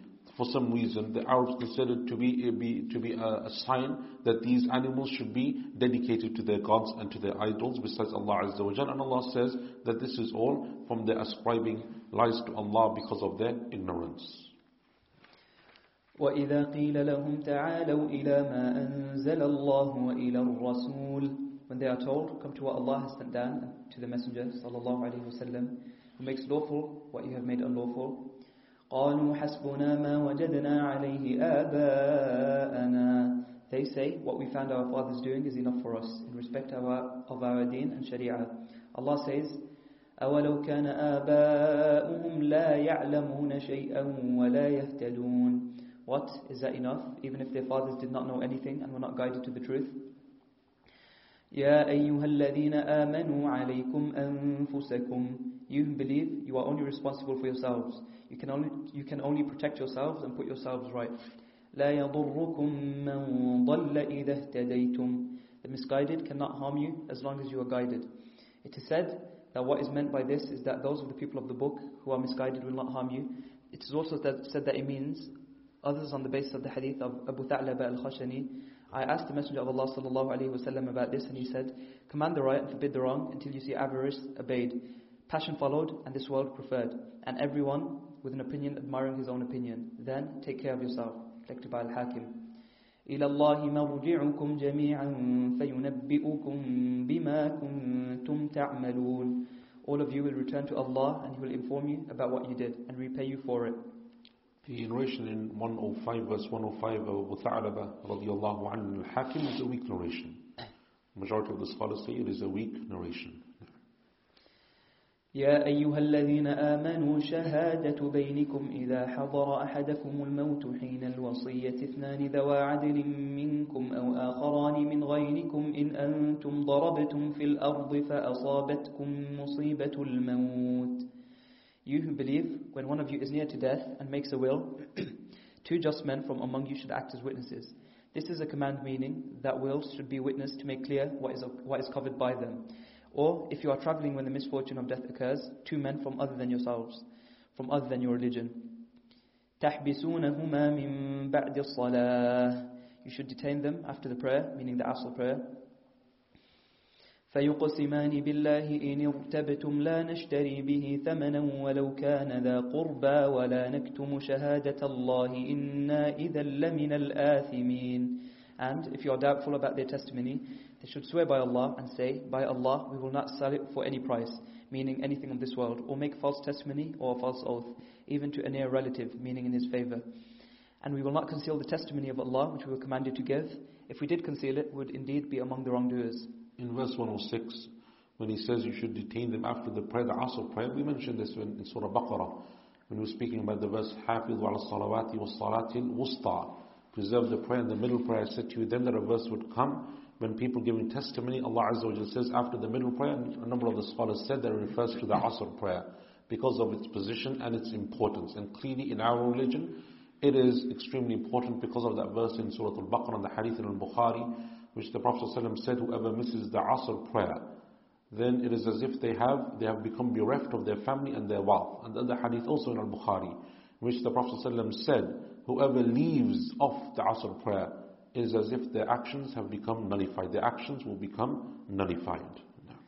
فإن عثر على أنهما استحقا إثما If, after taking the oath, it then com comes to light that two of them have merited the allegation of wrongdoing, and it is discovered that they have been treacherous or lying in their testimony, as when something is found that makes them suspect or claim that they have brought something from the dead man, or that he has left them something, فآخران يقومان مقامهما من الذين استحق عليهم الأوليان Two others, meaning relatives of the dead, who have more right to do so, meaning take the oath, they have more right to a bequest since they are heirs, should take their place. فيقسمان بالله لشهادتنا أحق من شهادتهما وما اعتدينا إنا إذا لمن الظالمين And swear by Allah that the witnesses have been false by saying, Our testimony, meaning our, our oath, is truer than their testimony. We have not committed perjury. We have not exceeded the terms of the oath. If we had, we would indeed be among the wrongdoers.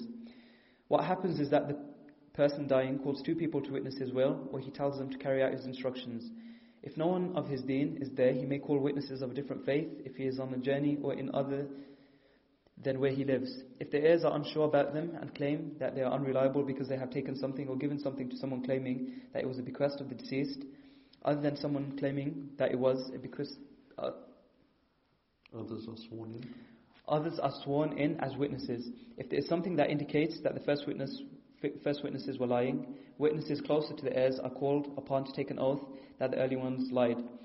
What they claim has to be believed.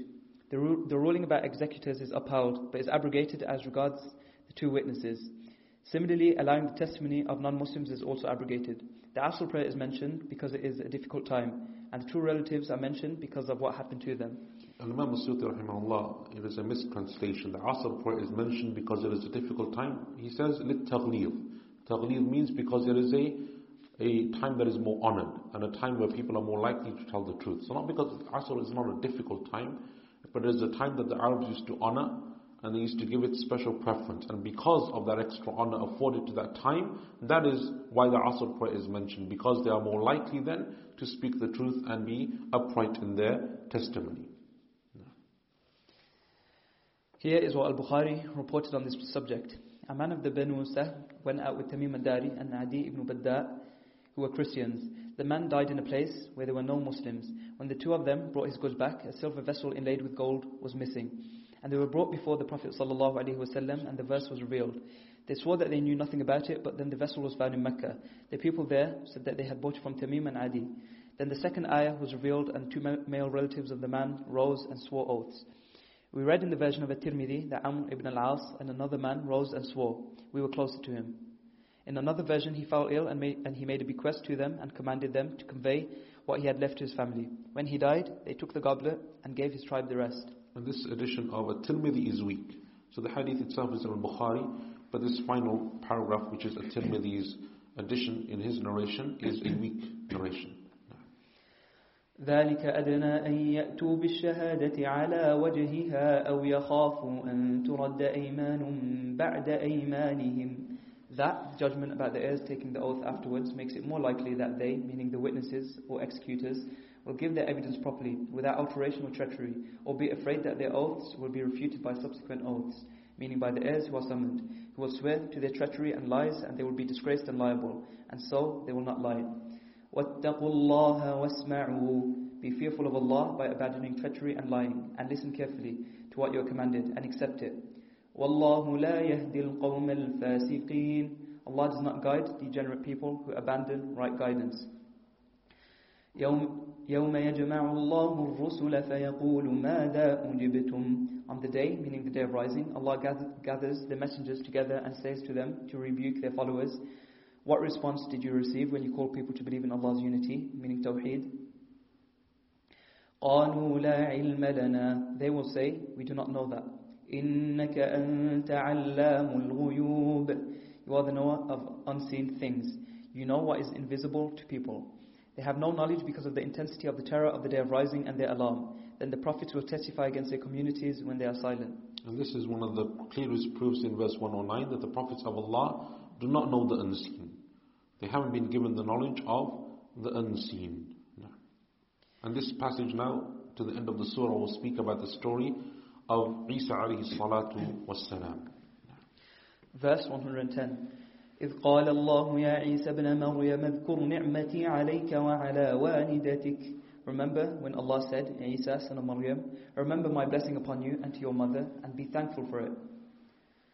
إذ أيدتك بروح القدس تكلم الناس في المهد وكهلا When I reinforced you with the spirit of purity, meaning Jibreel, so that you could speak to people in the cradle as an infant and when you were fully grown, meaning that he will descend before the final hour because he was raised up before he was fully grown, as is mentioned in Surah Ali Imran.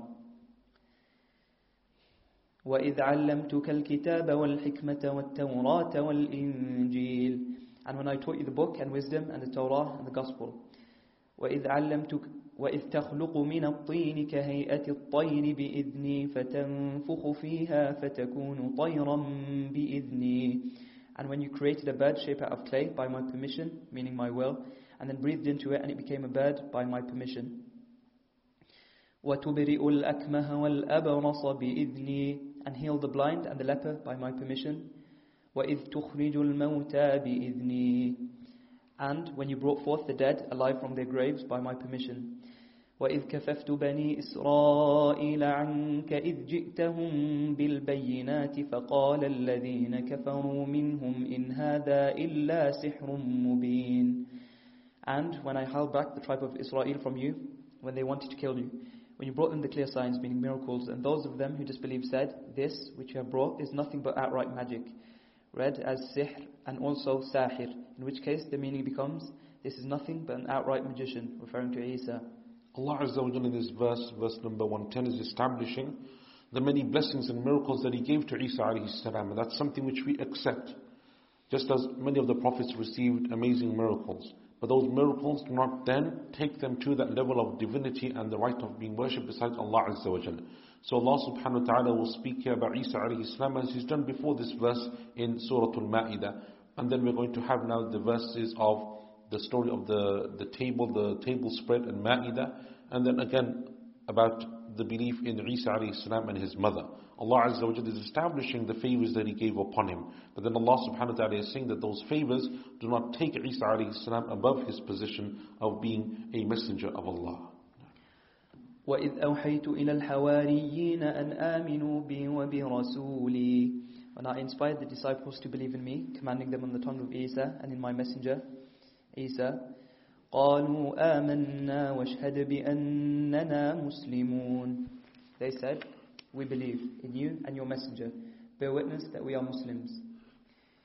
إذ قال الحواريون يا عيسى بن مريم هل يستطيع ربك أن ينزل علينا مائدة من السماء Remember when the disciples said, Isa son of Maryam, can you ask your Lord, right as Rabbuka and Rabbaka, to send down a table to us out of heaven? قالوا اتقوا الله إن قال اتقوا الله إن كنتم مؤمنين He, meaning Isa, said to them, Be fearful of Allah about asking for signs if you are believers. قالوا نريد أن نأكل منها وتطمئن قلوبنا They said, we want you to ask so that we will be able to eat from it and for, for our hearts to be at peace, meaning by increased certainty. ونعلم أن قد صدقتنا ونكون عليها من الشاهدين and to know with greater knowledge that you have told us the truth regarding the truth of your prophethood, and to be among those who witnessed it. So the people of Isa alayhi salam, his disciples, asked him for a sign from Allah subhanahu wa ta'ala. And not only did they ask for a sign, but they specified the sign. And they said, we want you to send down, ask Allah to reveal from us, from heaven, a table spread, meaning of food. A table that would come down, laden with food from heaven, he said to them, Fear Allah. This isn't something that you ask. Why? Because, as the Quran shows throughout all of the stories of the prophets, that when people demand a sign from Allah, if after that they disbelieve, that is when Allah's punishment comes upon them and they are destroyed. So to ask for the miracle is the final test that they are given or the final chance that they are given to believe. So Isa salam is saying to them, Fear Allah, don't ask for this, because if one of you disbelieves, after that there will be a punishment that comes that takes all, all before it. And so they said, No, we want to increase in Iman, and we want to know that you are truthful, and we want to increase in our faith. قال عيسى بن مريم اللهم ربنا أنزل علينا مائدة من السماء تكون لنا عيدا لأولنا وآخرنا وآية منك Isa son of Maryam said, O Allah, our Lord, send down a table to us from heaven to be a feast for us on the day it is sent down, which we will esteem and honor for the first and last of us, for those who will come after us, and as a sign from you of your power and Isa's prophethood. وارزقنا وأنت خير الرازقين Provide for us. You are the best of providers. قال الله إني منزلها عليكم Allah said to answer him, I will send it down. Read as منزلها and منزلها I will send it down to you. فمن يكفر بعد منكم فإني أعذبه عذابا لا أعذبه أحدا من العالمين But if anyone among you afterwards, after he has been sent down, disbelieves, I will punish him with a punishment, the like of which I will, I will not inflict on anyone else in all the worlds. The angels brought it down from heaven, and on it were seven loaves and seven fish. They ate from it until they were full, according to Ibn Abbas. In a hadith we find a table was sent down from heaven on which there was bread and meat, and they were commanded not to be faithless, and not to store up anything for later. But they were both faithless and stored up, and so they were transformed into monkeys and pigs. These verses then say that Allah Azza wa that the Prophet Isa والسلام, asked Allah for that miracle, for the table spread to be sent down. And Allah subhanahu wa ta'ala says in verse 115, Inni munazziluha alaykum. I will send it down to you. And the scholars of tafsir differ here. Some of them said, like Al-Hasan al-Basri al-Mujahid, alayhi rahmatullah, that when the threat of punishment was made, but if you disbelieve after it's sent down, you will be punished in a way that no one else in the world will be punished. And this is similar to the question that I asked when we speak about Bani Israel, that they were given things that no one else in the world was given. How do we reconcile between that and between the virtue of this ummah? Likewise, the same can be said here. Allah says they'll be punished in a way that no one else is punished, the likes of it. But in yesterday's session, Allah said about the hypocrites in al-munafiqeen fi dark al-asfali min al-nar. They are in the lowest depths of the fire, which seems to say that they will have a greater punishment. Or the statement of Allah Azza wa Jal, وَيَوْمَ تَقُومُ السَّاعَةُ أَدْخِلُوا آلَ فِرْعَوْنَ أَشَدَّ الْعَذَابِ And on the day that the hour is established, enter the people of Pharaoh into the worst of punishment. How do we reconcile? But anyway, so some of the scholars said that when the threat of punishment was made, it was so grave and this is the position of Al Hassan al-Basri, Mujahid rahimahumullah, that they backtracked. And they said, no then, we don't want the table spread. So it wasn't revealed and it wasn't sent down because the threat of punishment was too grave upon them. But the position of the majority of the scholars, and it is the, the position that was supported by Imam al-Tabari, al-Qurtubi, Ibn Kathir, Shaykh Muhammad al-Amin al-Shanqiti alayhi rahmatullah, is that it was sent down, that it did come down. Because Allah says, Inni munazziluha alaykum. I am sending it down. And the threat of punishment is there because of those people who disbelieved in it after it was sent down. And that seems to be what is more apparent from the verses of the Quran. And Allah knows best. وإذ قال الله يا عيسى بن مريم أأنت قلت للناس اتخذوني وأمي إلهين من دون الله and remember when Allah will say on the day of rising to rebuke his followers, Isa, son of Maryam, did you tell people, take me and my mother as two gods besides Allah? قال سبحانك He, Isa, will tremble and say, Glory be to you, declaring Allah free of inappropriate partners and other things. ما يكون لي أن أقول ما ليس لي بحق It is not proper for me to say what I have no right to say. إن كنت قلته فقد علمته If I did say it, then you would have known it. تعلم ما في نفسي ولا أعلم ما في نفسك You know what is concealed in myself, but I do not know what is concealed in yourself of known things. إنك أنت علام الغيوب You are the knower of all unseen things. ما قلت لهم إلا ما أمرتني به أن اعبدوا الله ربي وربكم I told them only what you ordered me to say. That was, worship Allah, my Lord and your Lord. وَكُنْتُ عَلَيْهِمْ شَهِيدًا مَا دُمْتُ فِيهِمْ I was a witness against them, meaning a watcher to prevent what they said, as long as I remained among them. فَلَمَّا تَوَفَّيْتَنِي كُنْتَ أَنْتَ الرَّقِيبَ عَلَيْهِمْ But when you took me back to you by raising me to heaven, you were the watcher over them and recorder of their actions. وأنت على كل شيء شهيد You are witness of all things, including what I said and what they said after I left. And you know everything else as well. إن تعذبهم فإنهم عبادك If you punish them, meaning those of them who are unbelievers, they are your slaves. You have power over them and can do what you wish with them, and none can oppose you. وإن تغفر لهم فإنك أنت العزيز الحكيم if you forgive them, meaning those of them who believe, you are the Almighty in command, the All-Wise in action. Verse 118 is extremely powerful. If Allah chooses to punish, Allah could punish everyone. And who is there to stop Allah's punishment or to withhold it in any way or to challenge Allah Azza in what He decrees? And if Allah forgives, He is the one who is Almighty, All-Wise. Because when Allah forgives, He forgives from a position of might and power. He doesn't forgive from a position of weakness because sometimes when we forgive others, we do it because we're weak. We have no other choice. There is no other recourse. But Allah Azza wa Jal, usually when He speaks about His forgiveness in the Quran, He mentions the names of forgiveness and mercy, Al-Ghafur, Al-Rahim, Al-Halim. But in this verse, Allah doesn't use the names of mercy. He uses the names of might because Allah, when He forgives on the day of judgment, He will forgive not because of weakness, subhanahu wa ta'ala, but because He has ultimate strength and power, Jalla and He will forgive from that position of strength, subhanahu wa ta'ala. And it is authentically reported in the Musnad of Imam Ahmad in the hadith of Abu Dhar, radiallahu anhu, that the Prophet sallallahu alayhi wa sallam on one occasion spent his whole night prayer awake repeating this verse.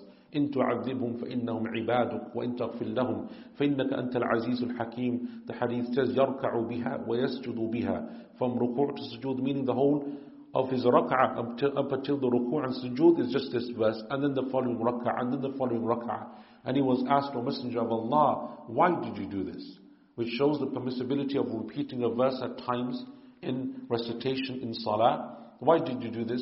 He said, Sallallahu Alaihi Wasallam, for fear of my ummah, and I asked Allah Azza wa that He grant me intercession for them, and I was granted intercession for those who do not associate anyone in worship with Allah. May Allah grant us that intercession. قال الله هذا يوم ينفع الصادقين صدقهم Allah will say, this, meaning the day of rising, is the day when the truthfulness of the truthful in this world, such as Isa, will benefit them, because it is the day of repayment. لهم جنات تجري من تحتها الأنهار خالدين فيها أبدا They will have gardens with rivers flowing under them, remaining in them timelessly, forever, without end. رضي الله عنهم ورضوا عنه Allah is pleased with them on account of their obedience and they are pleased with him on account of their reward. ذَلِكَ الْفَوْزُ الْعَظِيمُ That is a great victory. Those who lied in this world will not benefit by, real, by realizing the truth then, as happens when, when the unbelievers have faith once they see the punishment. لِلَّهِ مُلْكُ السَّمَاوَاتِ وَالْأَرْضِ وَمَا فِيهِنْ The sovereignty of the heavens and the earth, the treasure houses of the rain, plants, provisions, and all other non-sentient things, and everything in them belongs to Allah. وهو على كل شيء قدير He has power over everything. He rewards the truthful and punishes the liars. أحسنت بارك الله فيك. And with that we come to the end of Surah Al-Ma'idah and the end of today's session. وصلى الله على نبينا محمد وعلى آله وصحبه أجمعين وآخر دعوانا أن الحمد لله رب العالمين. This recording was produced by Green Lane Masjid. For more information on the activities and services the mosque provides, please visit www.greenlanemasjid.org.